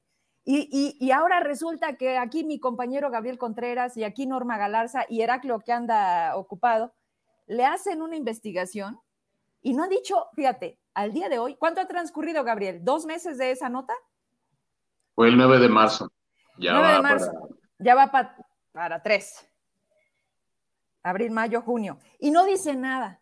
Entonces, hay dinero para lo que quieren. Y esa respuesta quizá no me la vas a dar tú, porque me la debería, no la deberían de dar. Es más, un Es que a mí no me corresponde, pues yo. No, no, no te corresponde, pero, pero ahí es cuando entramos al tema de y sus funcionarios. Y entonces queda en un discurso el no había lana, porque aquí se le ha demostrado que sí hay lana. Entonces me queda claro, Saúl, tú a lo tuyo se llama Fresnillo Fresnillo y lo que viene. Eso sí tengo mi visión muy clara y se los digo. Aquí nos vamos a seguir viendo. Incómodos o no incómodos, pero aquí vamos a seguir. Oye, que Lucy quiere una más. Levantó la mano. ¿Ah, sí? Sí. Digo, es que nomás, nomás porque pienso que, que no se no podemos no preguntarle, este alcalde, porque pasa en su municipio. y te, estamos viendo un conflicto casi que ha sido la nota de la semana en el hospital de Fresnillo. Si usted tiene algún, eh, si nos puede platicar desde cómo se construyó, qué onda con ese terreno, este que parece que está en, duda y si el municipio tiene una posición en este conflicto. No, mire, yo respeto, respeto a Norma, mm, le tengo aprecio y le reconozco su liderazgo. A todo el sector de salud lo respeto, a nivel de sindicalizados, de base, administrativos. Yo con ellos he trabajado mucho. Ahora, fíjense, a mí me tocó una experiencia, eh, un doctorado en manejo de crisis y quien me respaldó mucho fue sector salud todos los, eh, desde el camillero, porque traíamos una, recordarán ustedes la situación de la pandemia, que se saturaron los hospitales y que me decían, oiga, ¿qué hacemos? Vamos a habilitar otra, oiga, este, y por otro lado, las enfermedades, pues diría yo normales, pero eh, traíamos un problema serio de COVID y me decían, oiga, es que no entiende, ayúdenos, presidente. Eh, sobre todo se desesperaban mucho los doctores y yo siento que en mí vieron a un aliado, que yo a veces hasta asumí la responsabilidad que era de la federación y del Estado, pero siempre lo hice con ese interés de privilegiar la salud. Siempre lo he hecho. Y en estos casos yo deseo que salgan bien, todos. Eh, lo que sí he dicho es que eh, ese hospital ya debe estar funcionando. Yo no sé si federal, estatal, no me quiero meter en eso lo que yo sí creo es que desde Contello, es más, cuando me acuerdo en la primer gira de, nuestro presidente, eh, dijo, el hospital lo vamos a echar a andar. Y se duró años ahí, ¿eh? Yo no, no me quiero meter en si, si está la certeza jurídica, si no, qué acuerdos hubo, los convenios. No, no quiero entrar en polémica, porque además es algo que a mí no me corresponde, o sea, pero yo sí creo que va a ser fundamental y va a ser benéfico para los las mujeres fresnillenses. Y eh, ahorita, miren, yo me he encontrado muchas mujeres que no tienen alguna seguridad social. Es decir, ISTE, eh, FOBISTE, eh, perdón, este, ¿cómo se llama? Bueno, ISTE, ¿El INSABI? O INSABI. Y, aquí va a ser universal, ¿eh? es decir, va a ser para todos, aunque no tengan derecho a biencia en, otro lugar. Y yo creo que va a ser muy importante, o sea, se tiene que habilitar. Yo deseo que se sienten las partes o que en este caso se atienda la petición de la líder sindical y ojalá que haya sensibilidad de ambas partes. Lo que se está dejando de hacer eh, o lo que se... Mm, la dejar de atender a tantas mujeres que lo requieren, a veces no, lo entendemos y los que sí están en esa situación debemos de eh, atenderlas. Yo, fíjense, yo gestioné... Oye, pero te van a decir en bienestar que traes otros datos, cabrón, pero bueno. eso, ya será otro programa porque... ¿Recuerdan que no es otro tema largo. Yo gestioné el hospital anti-COVID Oye, ¿y el cachito? Fue una ampliación, ah, por cierto, 20 millones, pues ya. ¿No, más? Pero fueron ese hospital y me decían que lo van a convertir en un, como un área de especialidades para Fresnillo. Le dije, no, hombre. Esperemos que así sea. Excelente. Por eso digo, si yo en algo puedo coadyuvar, no al, a este tema, pero yo lo he dicho, o sea, tengo entendido que hubo compromisos o algo así de drenajes y eso, no del municipio, del gobierno del estado. Pues yo digo, para bien de todos es que funcione ese hospital. Así es. Y no me puedo despedir sin antes agradecerle. Mira, a quién tenemos, a alguien que definitivamente hizo una gran labor. Yo le agradezco porque todos los días nos daba el reporte de COVID. Está escribiéndonos y conectada el doctor Jesús eh, Gerardo López Longoria. Te manda saludos, Saúl. Saludos. Está cambiando Fresnillo, debió ser Saúl. Eso opina el doctor Gerardo López Longoria y muchos de aquí. lo, vivimos eh, y recordará Gerardo, eh, incluso cuando a él lo cuestionaban a mí, a veces este, compartimos cifras y a veces yo lo contradecía. Yo traía mi semáforo epidemiológico y también tenía yo mis rutas, ¿eh? O sea, porque yo, lo, la verdad, por eso yo trabajé excelente con todo el personal de salud, con todos, incluso hospitales privados. Y nos daban información y a ver dónde está, monitoreemos las colonias. Y se asustaba mucha gente. Ya después que, oye, mi vecino tuvo, les dije, cuídense. y, y Digo. Te brincaste muchas disposiciones. Yo recuerdo que agarrabas independencia, llegaron a cuestionarte el que por qué tú te manejabas solo. Y era parte de las cosas que decías, me voy a asumir la responsabilidad. Pero, y quisiera otra pregunta, pero ya nos tenemos que ir. ¿Qué tan difícil es poner, poner orden? ¿Qué tan difícil es decir, la ruta es esta y vamos viendo en función de resultados? Pero ahora sí ya te dejamos. Despídete, Saúl. Despídete toda la gente conectada. Gracias de toda la gente, la verdad. Me da gusto saludarlos a todos y decirles que siempre yo tengo mucho cariño a Zacatecas. Tengo mucho que da, le debo mucho a Zacatecas, como le debo a Fresnillo. Y tengan la confianza y la seguridad que siempre mi actuar público va a ser el mismo. Nunca seré un agachón cuando fui diputado local, cuando fui dirigente de Movimiento Ciudadano y de PT, fui el principal adversario. Yo generé las conferencias domingueras con Amalia y siempre fui su adversario de Miguel, por eso no fui presidente municipal, se las dio a los lamebotas, a los barberos. Que ahorita hay muchos. Yo no, yo siempre con dignidad y siempre lo haré con dignidad y con decoro, porque yo me debo a la gente y la gente siempre se ha portado muy bien. Por eso siempre seguiré siendo el mismo.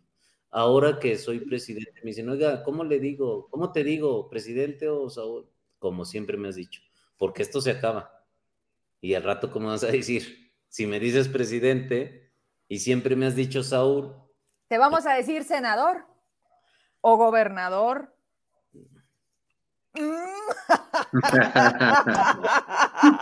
y no es tragaluz, pero sí te escuché que pasaste saliva. Bueno, lo bueno que ya terminamos. bueno. Luego, luego capaz que lo denuncia por actos anticipados como Anale.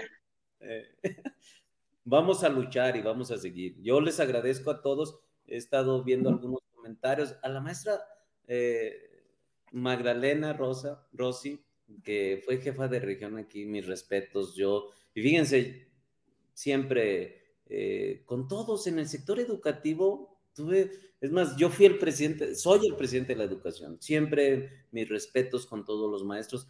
Eh, lunes con lunes tengo actos cívicos. ¿Saben cuándo hacían eso al presidente municipal? Y si hacían un acto, un honores a la bandera, iba el asistente del asistente del asistente del Departamento de Acción Cívica.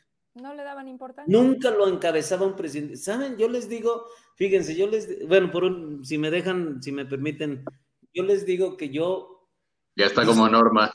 Disfruto mucho, disfruto mucho los honores a la bandera. Es más, me, me llena de nostalgia, porque yo fui egresado de una escuela primaria federal fui de eh, secundaria y me acuerdo que siempre asumía mi papel y mi valor cívico.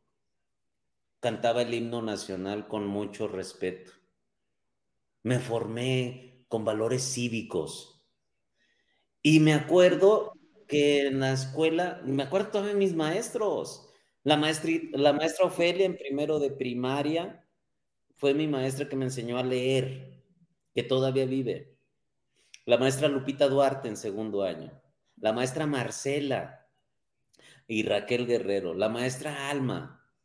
La maestra Amparo, que me dio quinto y sexto año de primaria. Maestros de secundarias, grandes maestros que aprendí mucho de ellos, como Martín Pérez, eh, Francisco Javier Martínez Veina, un excelente maestro en matemáticas. ¿En cuál escuela estuviste? En la 1, en la Federal 1 y maestro Raúl Silva, eh, María Teresa Cruz Blancas, no, muchos maestros. Y, entonces yo me acuerdo en el libro de sociales, eh, era la materia ciencias sociales.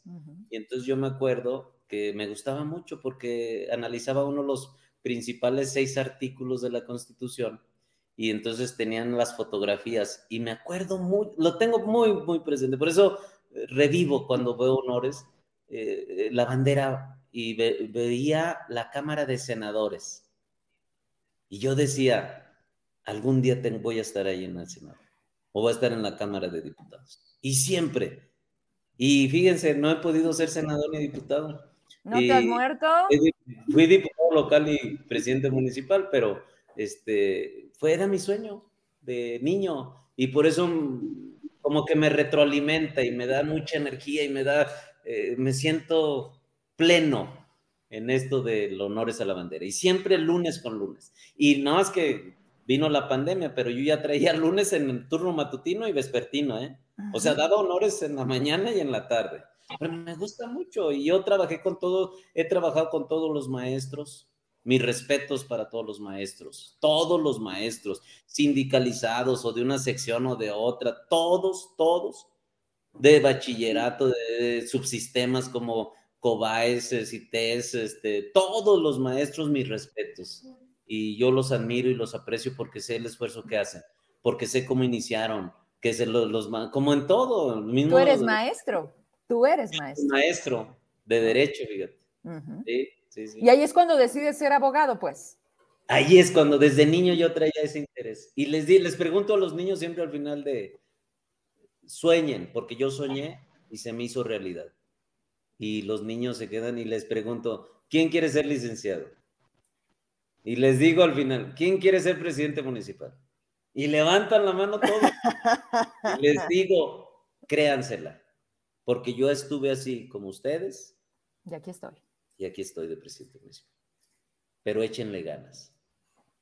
Pero no todos se apellidan Monreal. Yo, mi apellido es Monreal, yo también tengo mi propia capacidad, no por ser Monreal. Ah, no, claro que sí, pero pues ahí están las palancas. Mira, cuando perdí en el 2013, que mi niña lloró y, las gargantas y se le decía, papá, ganamos o perdimos y yo no sabía qué decir. Ahí Monreal. Ahí no valió Monreal. Ahí no valió Monreal. Ahí no valió el apellido. Me dejó pasar. Pregúntale a Katy, Norma Galarza. Sí, también la misma. Pero, yo no los veo como derrotas, yo veo como experiencia. Claro. Fíjense, a mí me da gusto porque muchos políticos o muchas personas me dicen, tú eres mi ejemplo porque tú fuiste perseverante. Perdiste dos veces y nunca, nunca perdiste. Y, en la tercera... O te cambiaste de partido. En la tercera todavía está y va a estar registrado en la historia. Fui el presidente más votado en la historia de Fresnillo con 59 mil votos.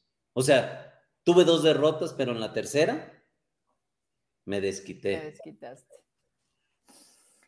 Pues vámonos pues. pues porque este hombre tiene harta pila. Mira, ya casi son las, no, son las 9.40 y ya te vas a ir a dormir, tu lechita de a dormir, o todavía tienes agenda. Todavía tengo algo, no, pero ya casi, ya. Ándele pues.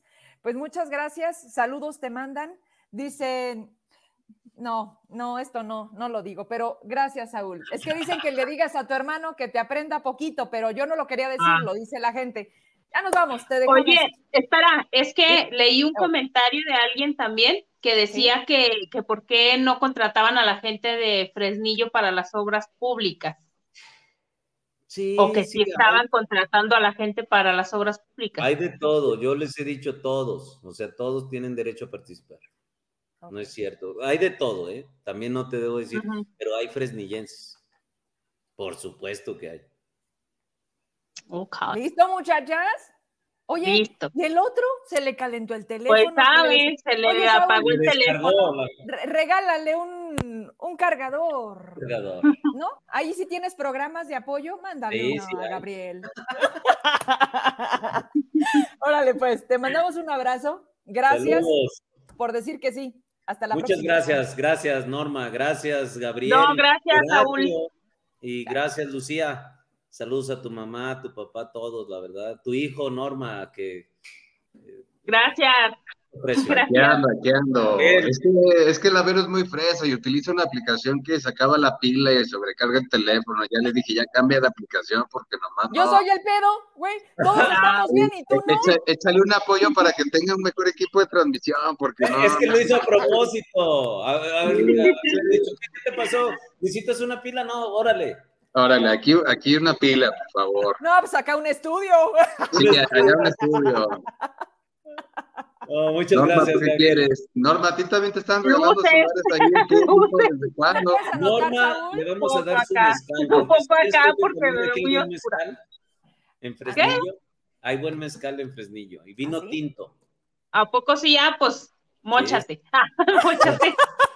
A Lucy, a Lucy un espacio ahí para que ponga al Banksy y también a, a la Trotsky para que parezcan toda la familia, por favor. Andrés, Órale. anótale, anótale todos los pendientes que se lleva el alcalde Todos, para estos pobres incómodos. No, pues gracias, gracias Saúl y pues bueno, para que vean que Incómodos es un espacio abierto para todos, para quienes se atreven Sí. y para quienes no tienen nada que ocultar. y no tienen miedo, porque la verdad, eh, por ejemplo, Gabriel ha, ha pedido mucho que le den, eh, que le den réplica a lo que escribe, silencio total. Entonces, creo que ya no es culpa de Gabriel. Así es, Dicen que el silencio también es respuesta, ¿no? efectivamente. Ahora sí, Saúl. Muchas gracias, Vero. Gracias, ¿eh? Saludos a Bye. todos. Gracias. Oigan, pues ahora sí empieza el programa. no, o sea, tra- traemos tres temas. Yo creo que vamos a Nos darle rápido, tres días. porque Gabriel ya me está este, echando carrilla. A ver, Ya, rapidísimo. carreta, carreta. Mira, ya se fue Lucy. Lucy, Ya se fue Lucy. Y todo yo, todo yo. Bueno, en este, este video fue hoy, entrevistan allí en el Mineral al, al gobernador. Fíjense qué cambio de Monreales. O sea, acabamos de tener una amplia plática con Saúl Monreal. Ya estás como David. cuarenta. Acábanos de tener una. Yo no dije, yo no dije estábamos. ¿eh? Y ahorita les presento al gobernador de Zacatecas que dice que lo de las, vamos a juntar las cosas, que lo que pasó en Villa de Cos, en la carretera donde cada que vienen los paisanos los asaltan, pues es un pequeño detalle, ¿no, Norma? O sea, o sea, no la hagan de pedo. Esa es una. y dos, o sea, como. ¿no? Y dos, pues que no va a quitar al doctor Pinedo, que él no ve nada de malo con que tenga doble plaza, con que no dé la cara, con que lleve el mismo ejemplo de la casa, pero escúchelo usted, él es, él es David Monreal.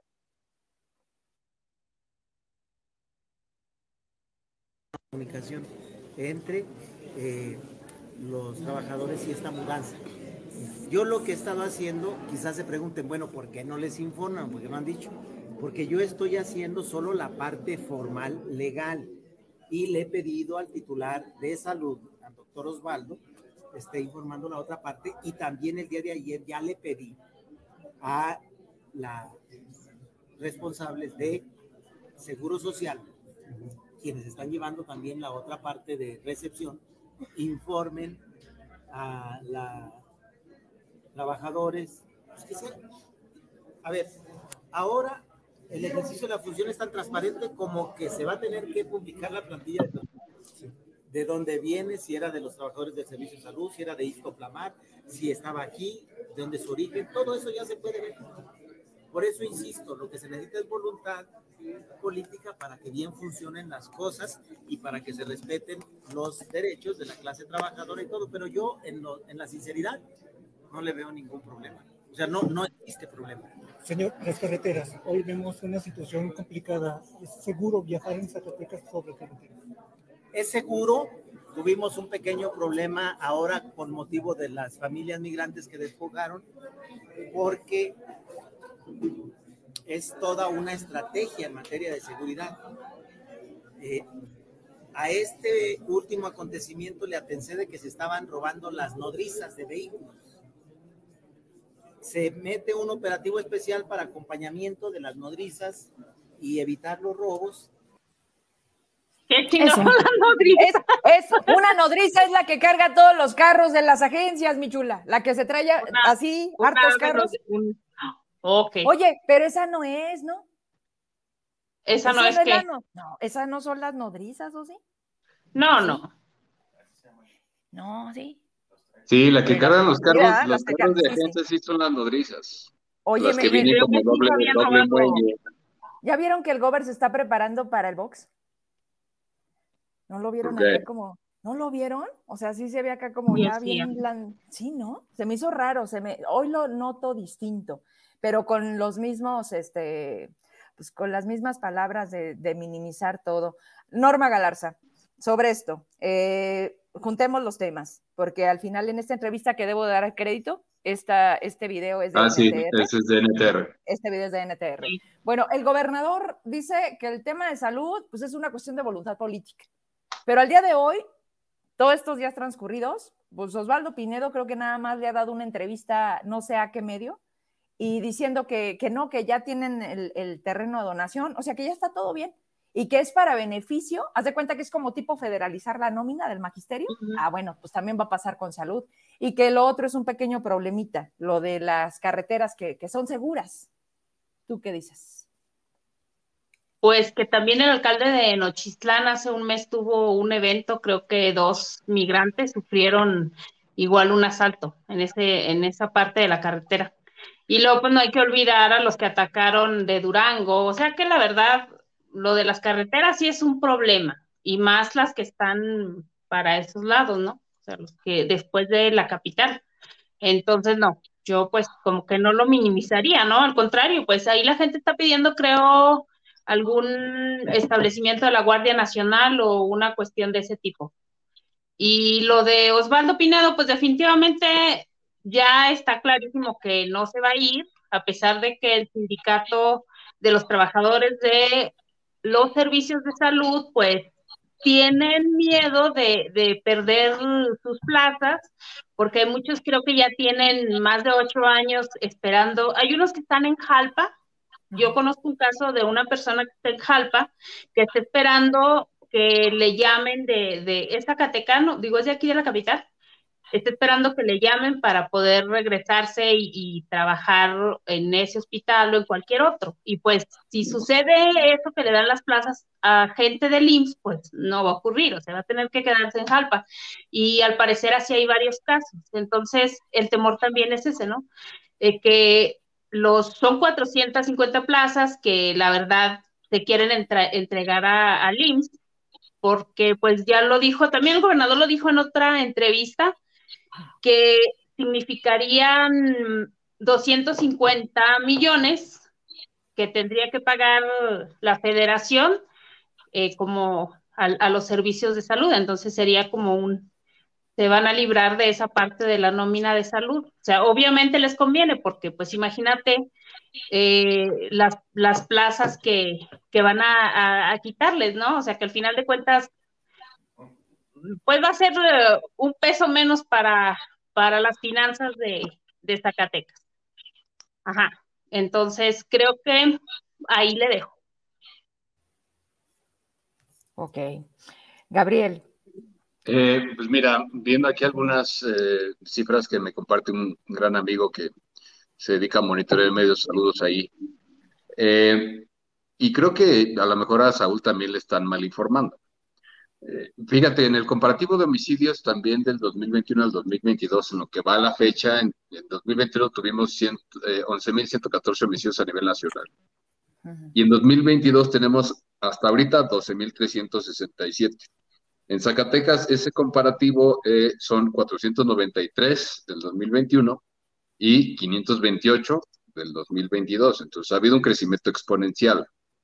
De la variación por entidad en porcentajes, a Zacatecas tiene una variación del 7% más que 2022. Y homicidios por cada 100.000 habitantes, eh, en el 2021, eh, Zacatecas aparecía con el 99.2 99.2 eh, homicidios por cada 100.000 en el primer lugar de homicidios. Creo que el tema de las carreteras no es un tema nuevo. Eh, lo vimos con las personas incluso que mataron ahí en Fresnillo también. Eh, es, una situación recurrente y no nada más las carreteras, los puentes que están en las carreteras, cuántos colgados no han dejado. Entonces, ahí sí, una disculpa con el buen Saúl. No es un tema nada más de percepción, no han servido las estrategias federales, pero entiendo que pues es parte de esta misma línea municipal, estatal, federal, en donde se tiene que manejar un discurso y pues bueno, él, él, mantiene su discurso, su línea, es comprensible, es congruente en ese, en ese espíritu, pues, pero los, las cifras acá son, totalmente distintas y las presentó Heraclio también en su momento. Y en lo de, en la cuestión de Osvaldo Pinedo, Osvaldo Pinedo, como se le llame, porque está muy raro su nombre, una disculpa. Eh, yo no entiendo a, francamente a Norma Castorena, porque primero hace unas semanas estaba agradeciendo a David la incorporación de tantas plazas de enfermería que se supone que se deberían de regularizar, no es como un agradecimiento, sino que es un acuerdo. Y ahora vienen a presionar a Osvaldo Pinedo, eh, paralizando ciudad administrativa, varias eh, dependencias. en el hospital también, eh, porque no quieren la, la incorporación del IMSS Bienestar como último recurso paralizan absolutamente todo. Sí, hasta cierto punto tiene lógica. Yo no creo que paralizando los servicios de salud vaya a cambiar la perspectiva de David Monreal como para quitar un secretario de salud. No creo que es... Estamos cayendo en, el mismo asunto de que es que quita un secretario para que funcione. Y ahí sí, tampoco coincido mucho con Saúl. No es una cuestión de secretarios, creo que es una cuestión del estilo de gobernar. Eh, porque no puedes separar tu secretario de tu función de gobernador.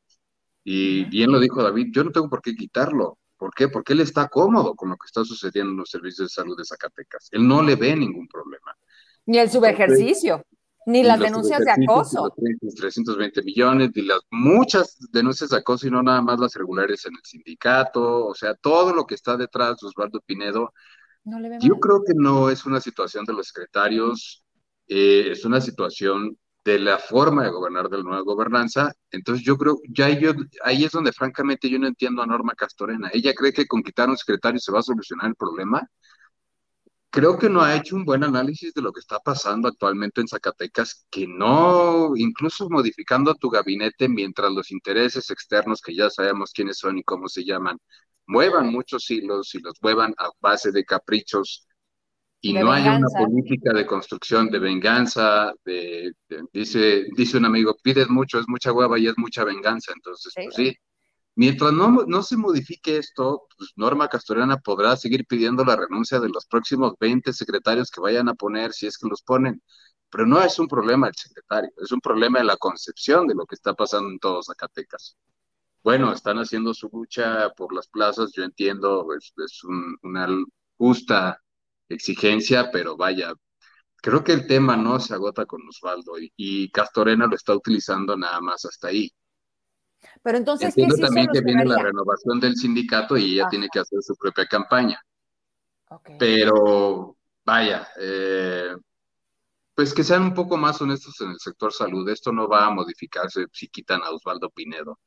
Esto no, no va a cambiar así el esquema. Es, es una forma de gobernar dicen ellos, que, que, trae David Monreal y vemos que no, no funciona en muchos aspectos, que genera muchos conflictos y pues yo creo que aunque quiten Osvaldo y pongan a quien pongan, el asunto va a seguir igual, ¿no?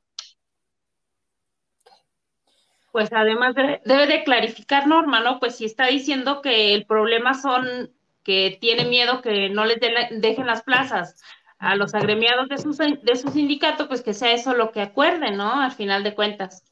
Y por cierto, lo de lo que comentabas de la es fue la profesionalización de lo que pasa es que a, enfermeras les pagaban como auxiliares de enfermería y era mucho menos dinero. Entonces creo desde el año pasado ya había un recurso aprobado para profesionalizarlas, que las contrataran como licenciadas en enfermería. Eso era. Sí, incluso eh, esos recursos fueron en subejercicios, yo, yo lo señalé en su momento, hubo también subejercicios para apoyos especiales, servicios profesionales y otros rubros, en donde incluso se pudo haber utilizado mucho más dinero, ¿no? Pero bueno, insisto, yo, yo, yo francamente no creo que con quitar a Osvaldo Pinedo se vaya a arreglar el asunto, es un problema de fondo.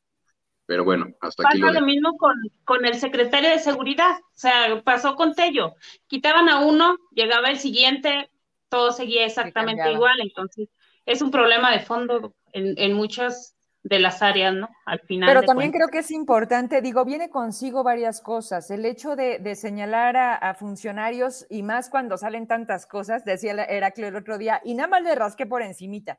O sea, si nos ponemos a sacar los perfiles de cada personaje que está hoy en las dependencias, antes de los conflictos, ¿no? Como lo vamos a hacer ahorita porque es el siguiente tema de derechos humanos, pues también vamos a mencionar de qué estamos hablando, pero tienes mucha razón. O sea, la cabeza, la cabeza tiene que estar bien para que entonces las señales y las indicaciones tengan que bajar. Como hoy no hay y como simplemente todo el mundo hace lo que le da su gana, piden moches, nadie, las, nadie les pone un alto, o sea, pero aparte van con esa bandera de libertad de y, entonces dices, ay, güey, ¿no? Y pruebas también las hemos puesto aquí y en las columnas de mis compañeros. Lucy Medina, sobre este tema, Hospital de la Mujer y a la vez, pues las carreteras seguras, dice David, de Zacatecas.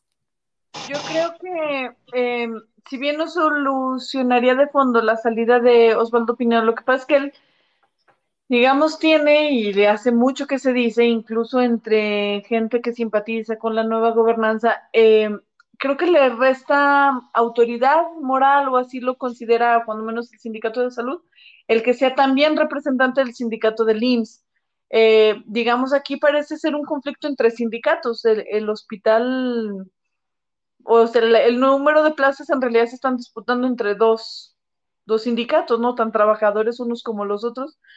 Pero el hecho de que el, el líder del sindicato del IMSS en particular sea además el secretario de salud, pues creo que empantana mucho el diálogo y la discusión. Eh, me parece a mí muy complejo que, se le dé la razón a los trabajadores de salud que sé que tienen ya un año manifestándose. Hoy me acordaba de una vez que incluso marcharon en Zacatecas, aún con Alejandro Tello, cuando ya se empezaba a ver este cambio.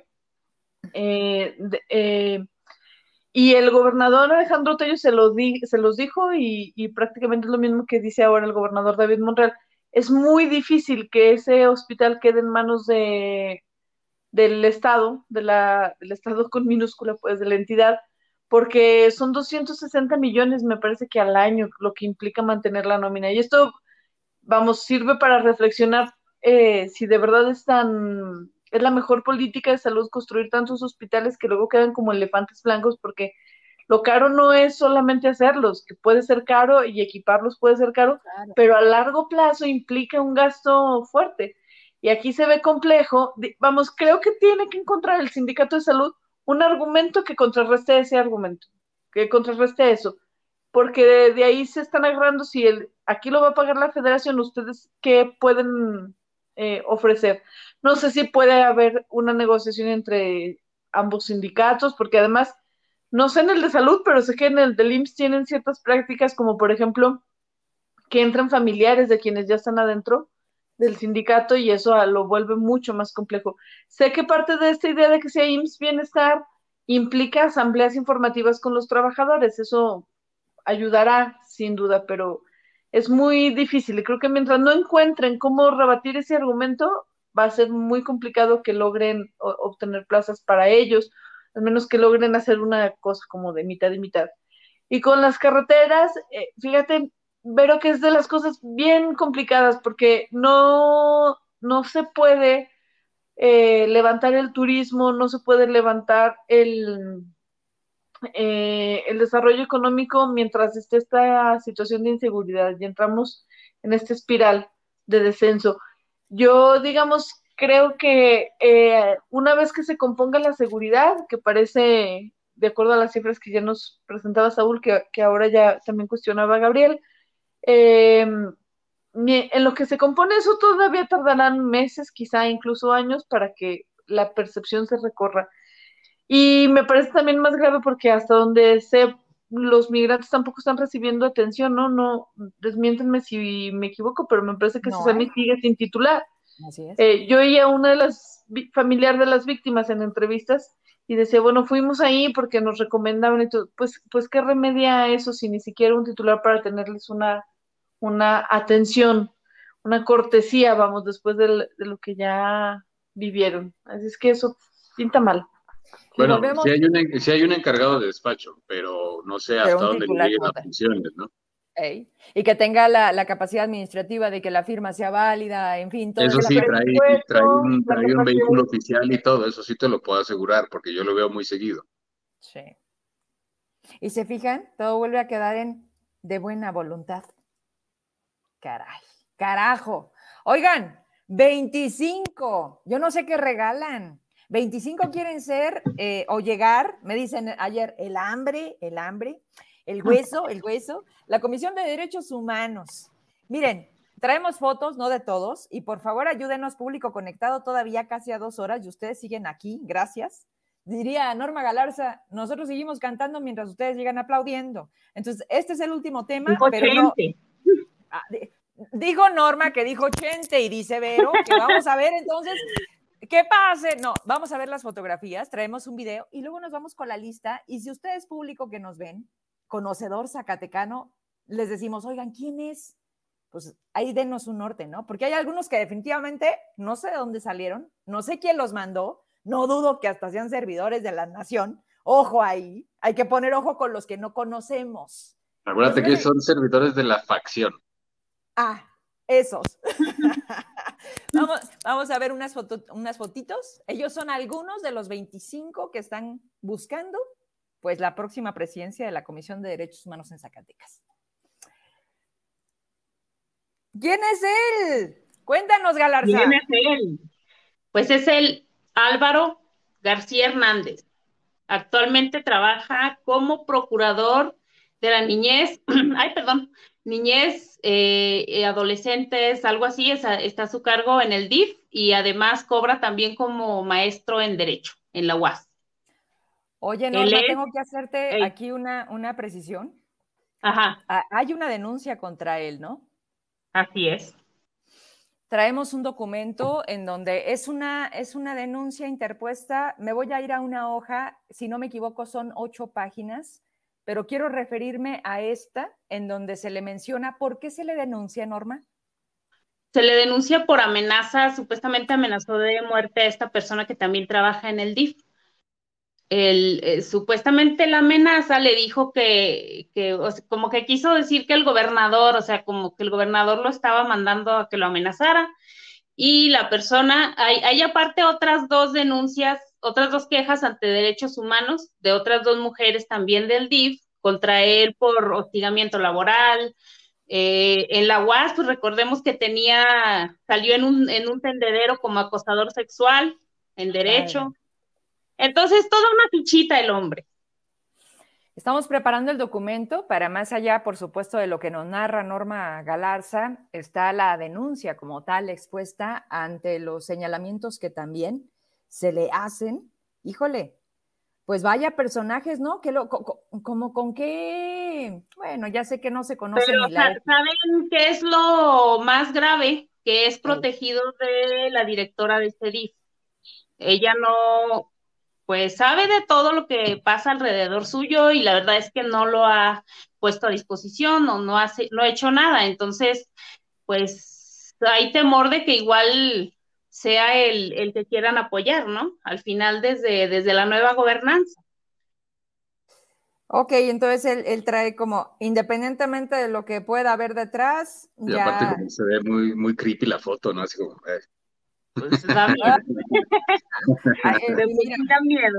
hombre. Oye, dice, dice el maestro Jorge Luis, ¿cuál será el más delincuente? Ese va a ganar. Ándale, Hay que estar atentos. otra cosa que yo platicábamos cuando salió esa lista, me acuerdo mucho que la sube Norma Galarza al grupo de incómodos y le digo, ah, cabrón, ¿por qué tantos? Eso también nos va a dar la atención ciudadana. O sea, a lo mejor eran de los nombramientos que pasaban de noche y ya cuando acordás, ah, ¿quién es el presidente de la comisión? Ah, pues tal, ¿no? Pero hoy creo que estamos en un momento distinto en el que también muchas cosas han hecho que pongamos la atención en todo lo que también se dejó de hacer. Algo pasó, yo no sé si ustedes lo notaron, estamos preparando el documento que, refiere Norma Galarza, que Luz María, no, María de la Luz, ¿verdad? En el último informe que da, que mis respetos, yo la, yo la tenía como, yo la tenía, y, y a lo mejor está mal la expresión, como una muy buena funcionaria, lo conoce como diputada local, en fin, pero esto último que sucedió con tantas denuncias del ISTESAC y de todo, vimos una omisión total. Y ahí fue cuando yo dije, ¿de qué se trata? O sea, ¿dónde está la autonomía de su propia comisión? Pero sobre todo, ¿dónde queda ella como persona en esta parte de no permitir la indicación de dejar de hacer algo que es la esencia de la comisión, que es la defensa de los derechos humanos? No solamente fueron jubilados, fueron policías, eran, o sea, la historia de terror en Zacatecas iba en aumento y obviamente esa comisión tenía que estar más presente que nunca y no lo estuvo. Y algo pasó porque iba para la magistrada, iba, iba en la terna de los magistrados, ¿se acuerdan? Esta que tampoco es legal, que se le dio a Virgilio, y que por donde le quieran ver. Y aquí lo dijeron las diputadas. O sea, ni siquiera es un tema de porque a mí se me antoja. Dijeron, fue una indicación votar por Virgilio, ¿no? Entonces, eh, pues, ¿cómo va a ser ahora la indicación de los derechos humanos?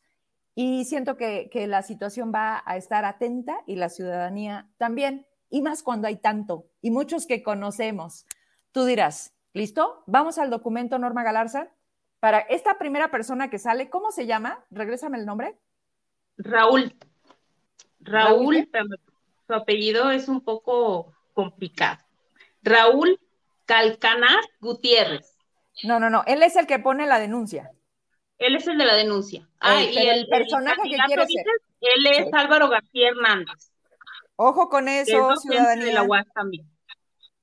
Álvaro tiene una denuncia en el Departamento de Orientación y Hernández. Ahí está, ahí está. Ahí, miren, más o menos, quien guste, este, ahí por la mitad del documento dice, es que está un, no tan legible, pero dice, mm, mm, repartiendo en varias ocasiones, este, empieza a, señalar, o sea, relatan en este documento, eh, ahora sí que como que la fe de hechos, y ahí eh, pues habla esta persona, la que denuncia a, quien busca la presidencia de la Comisión de Derechos Humanos. Vamos a darle porque hay, hay 25, pero este es el primero. ¿Algo, Gabriel? Yo, ya, yo, ya, me pues tengo que ir por las cuestiones de la batería de celular. Okay. Pues nada más, eh, sí, me llama mucho la atención. Yo dejo ahí el dato en la mesa. Eh, lo que sucedió hoy, yo no sé, pues mínimo, ojalá haya ingresado ya su, te digo, su, su petición de salida en la fiscalía, porque no tenía nada que hacer la fiscal de derechos humanos, bla, bla, bla, etcétera, etcétera. Eh, Marta Berenice Vázquez en la legislatura cabildeando a unos días, el 13 de de junio es cuando y teóricamente se va a designar, porque bueno, también depende del, desmadre que, que hay ahorita en la legislatura, ¿verdad? Pero sí me llama mucho la atención que varios me comentaron el mismo dato, que estuvo ahí en el cabildeo en horario laboral, y de por sí ya trae bastantes irregularidades que poco a poco iremos eh, dando a conocer después en su momento, eh, pues vaya, así está la fiscalía y así están el uso faccioso de las instituciones. Muy seguramente veremos que algunos diputados de cierta fracción voten por ese perfil, pero pues hay que solicitar eh, su pase de salida de la fiscalía en ese día para, pues, para ir a empezar dándole la carnita a este asunto de la designación del, de la nueva comisionada de derechos humanos. Y por último, coincido mucho contigo, Vero, la verdad, eh, yo creo que eh, María de la Luz no tendría que haber esperado al último para estallar todas las cifras que dijo en ese informe, tuvo muchas oportunidades, no pedimos que se, que se mediatice, simplemente que haga su cuestión de autoridad. Eh, como comisionada, como órgano autónomo, tuvo muchas oportunidades, no lo quiso hacer, no quiso entrar en muchos detalles, evitaba, incluso tú llegaste a hacer un comentario y te lo reclamó, pues bueno, ahí está verdaderamente lo que nosotros siempre dijimos. Al último, en su último informe, dijo lo que tenía que decir, lo que nosotros siempre eh, señalamos que estaba callando precisamente a María La Luz. Pero bueno. Ya. Ya te vas. Oigan, muchachas, ya se nos fue mi Gabo quedamos nada más el club de las, de las nenas. Es que esos iPhones no sirven. Ya se Oigan, no sé hasta dónde ustedes, este, y obviamente nuestro público, ya nos aventamos dos horas, vamos para las dos horas quince. Este, la lista todavía es muy larga. ¿Qué les parece? Para el próximo miércoles sigue vigente, ¿no? O sea, no es porque la gente no lo sepa, lo que queremos nosotros es mostrarles quiénes son de dónde pueden venir, quién los está poniendo, quién les dijo, ve y fórmate porque pues igual y pues vas a ser tú. Entonces, ¿les parece si para el próximo miércoles esto sigue? Y bueno, a lo mejor otros se van a poner a hacer esta chamba. Ojalá que la hagan también, otros medios me refiero. ¿Les parece si por esta ocasión nos vamos despidiendo? Esto se queda ya listo, ya lo preparamos. Si otros lo sacan, bueno, pues nosotros también lo, lo, hacemos a nuestro modo, como lo sabemos hacer aquí en Incómodos, pero creo que por hoy no sé, ¿les parece? Nos vamos despidiendo. ¿Sale? Sí, está bien. Órale. Mi Lucy, ¿con qué te quedas? ¿Con qué nos dejas?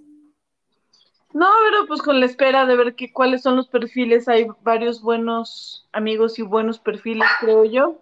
Este, y pues a la espera, a mí me parece, vamos, me parece que hubo momentos muy valiosos de los domingos, pero bueno, lo platicamos con calma la próxima semana.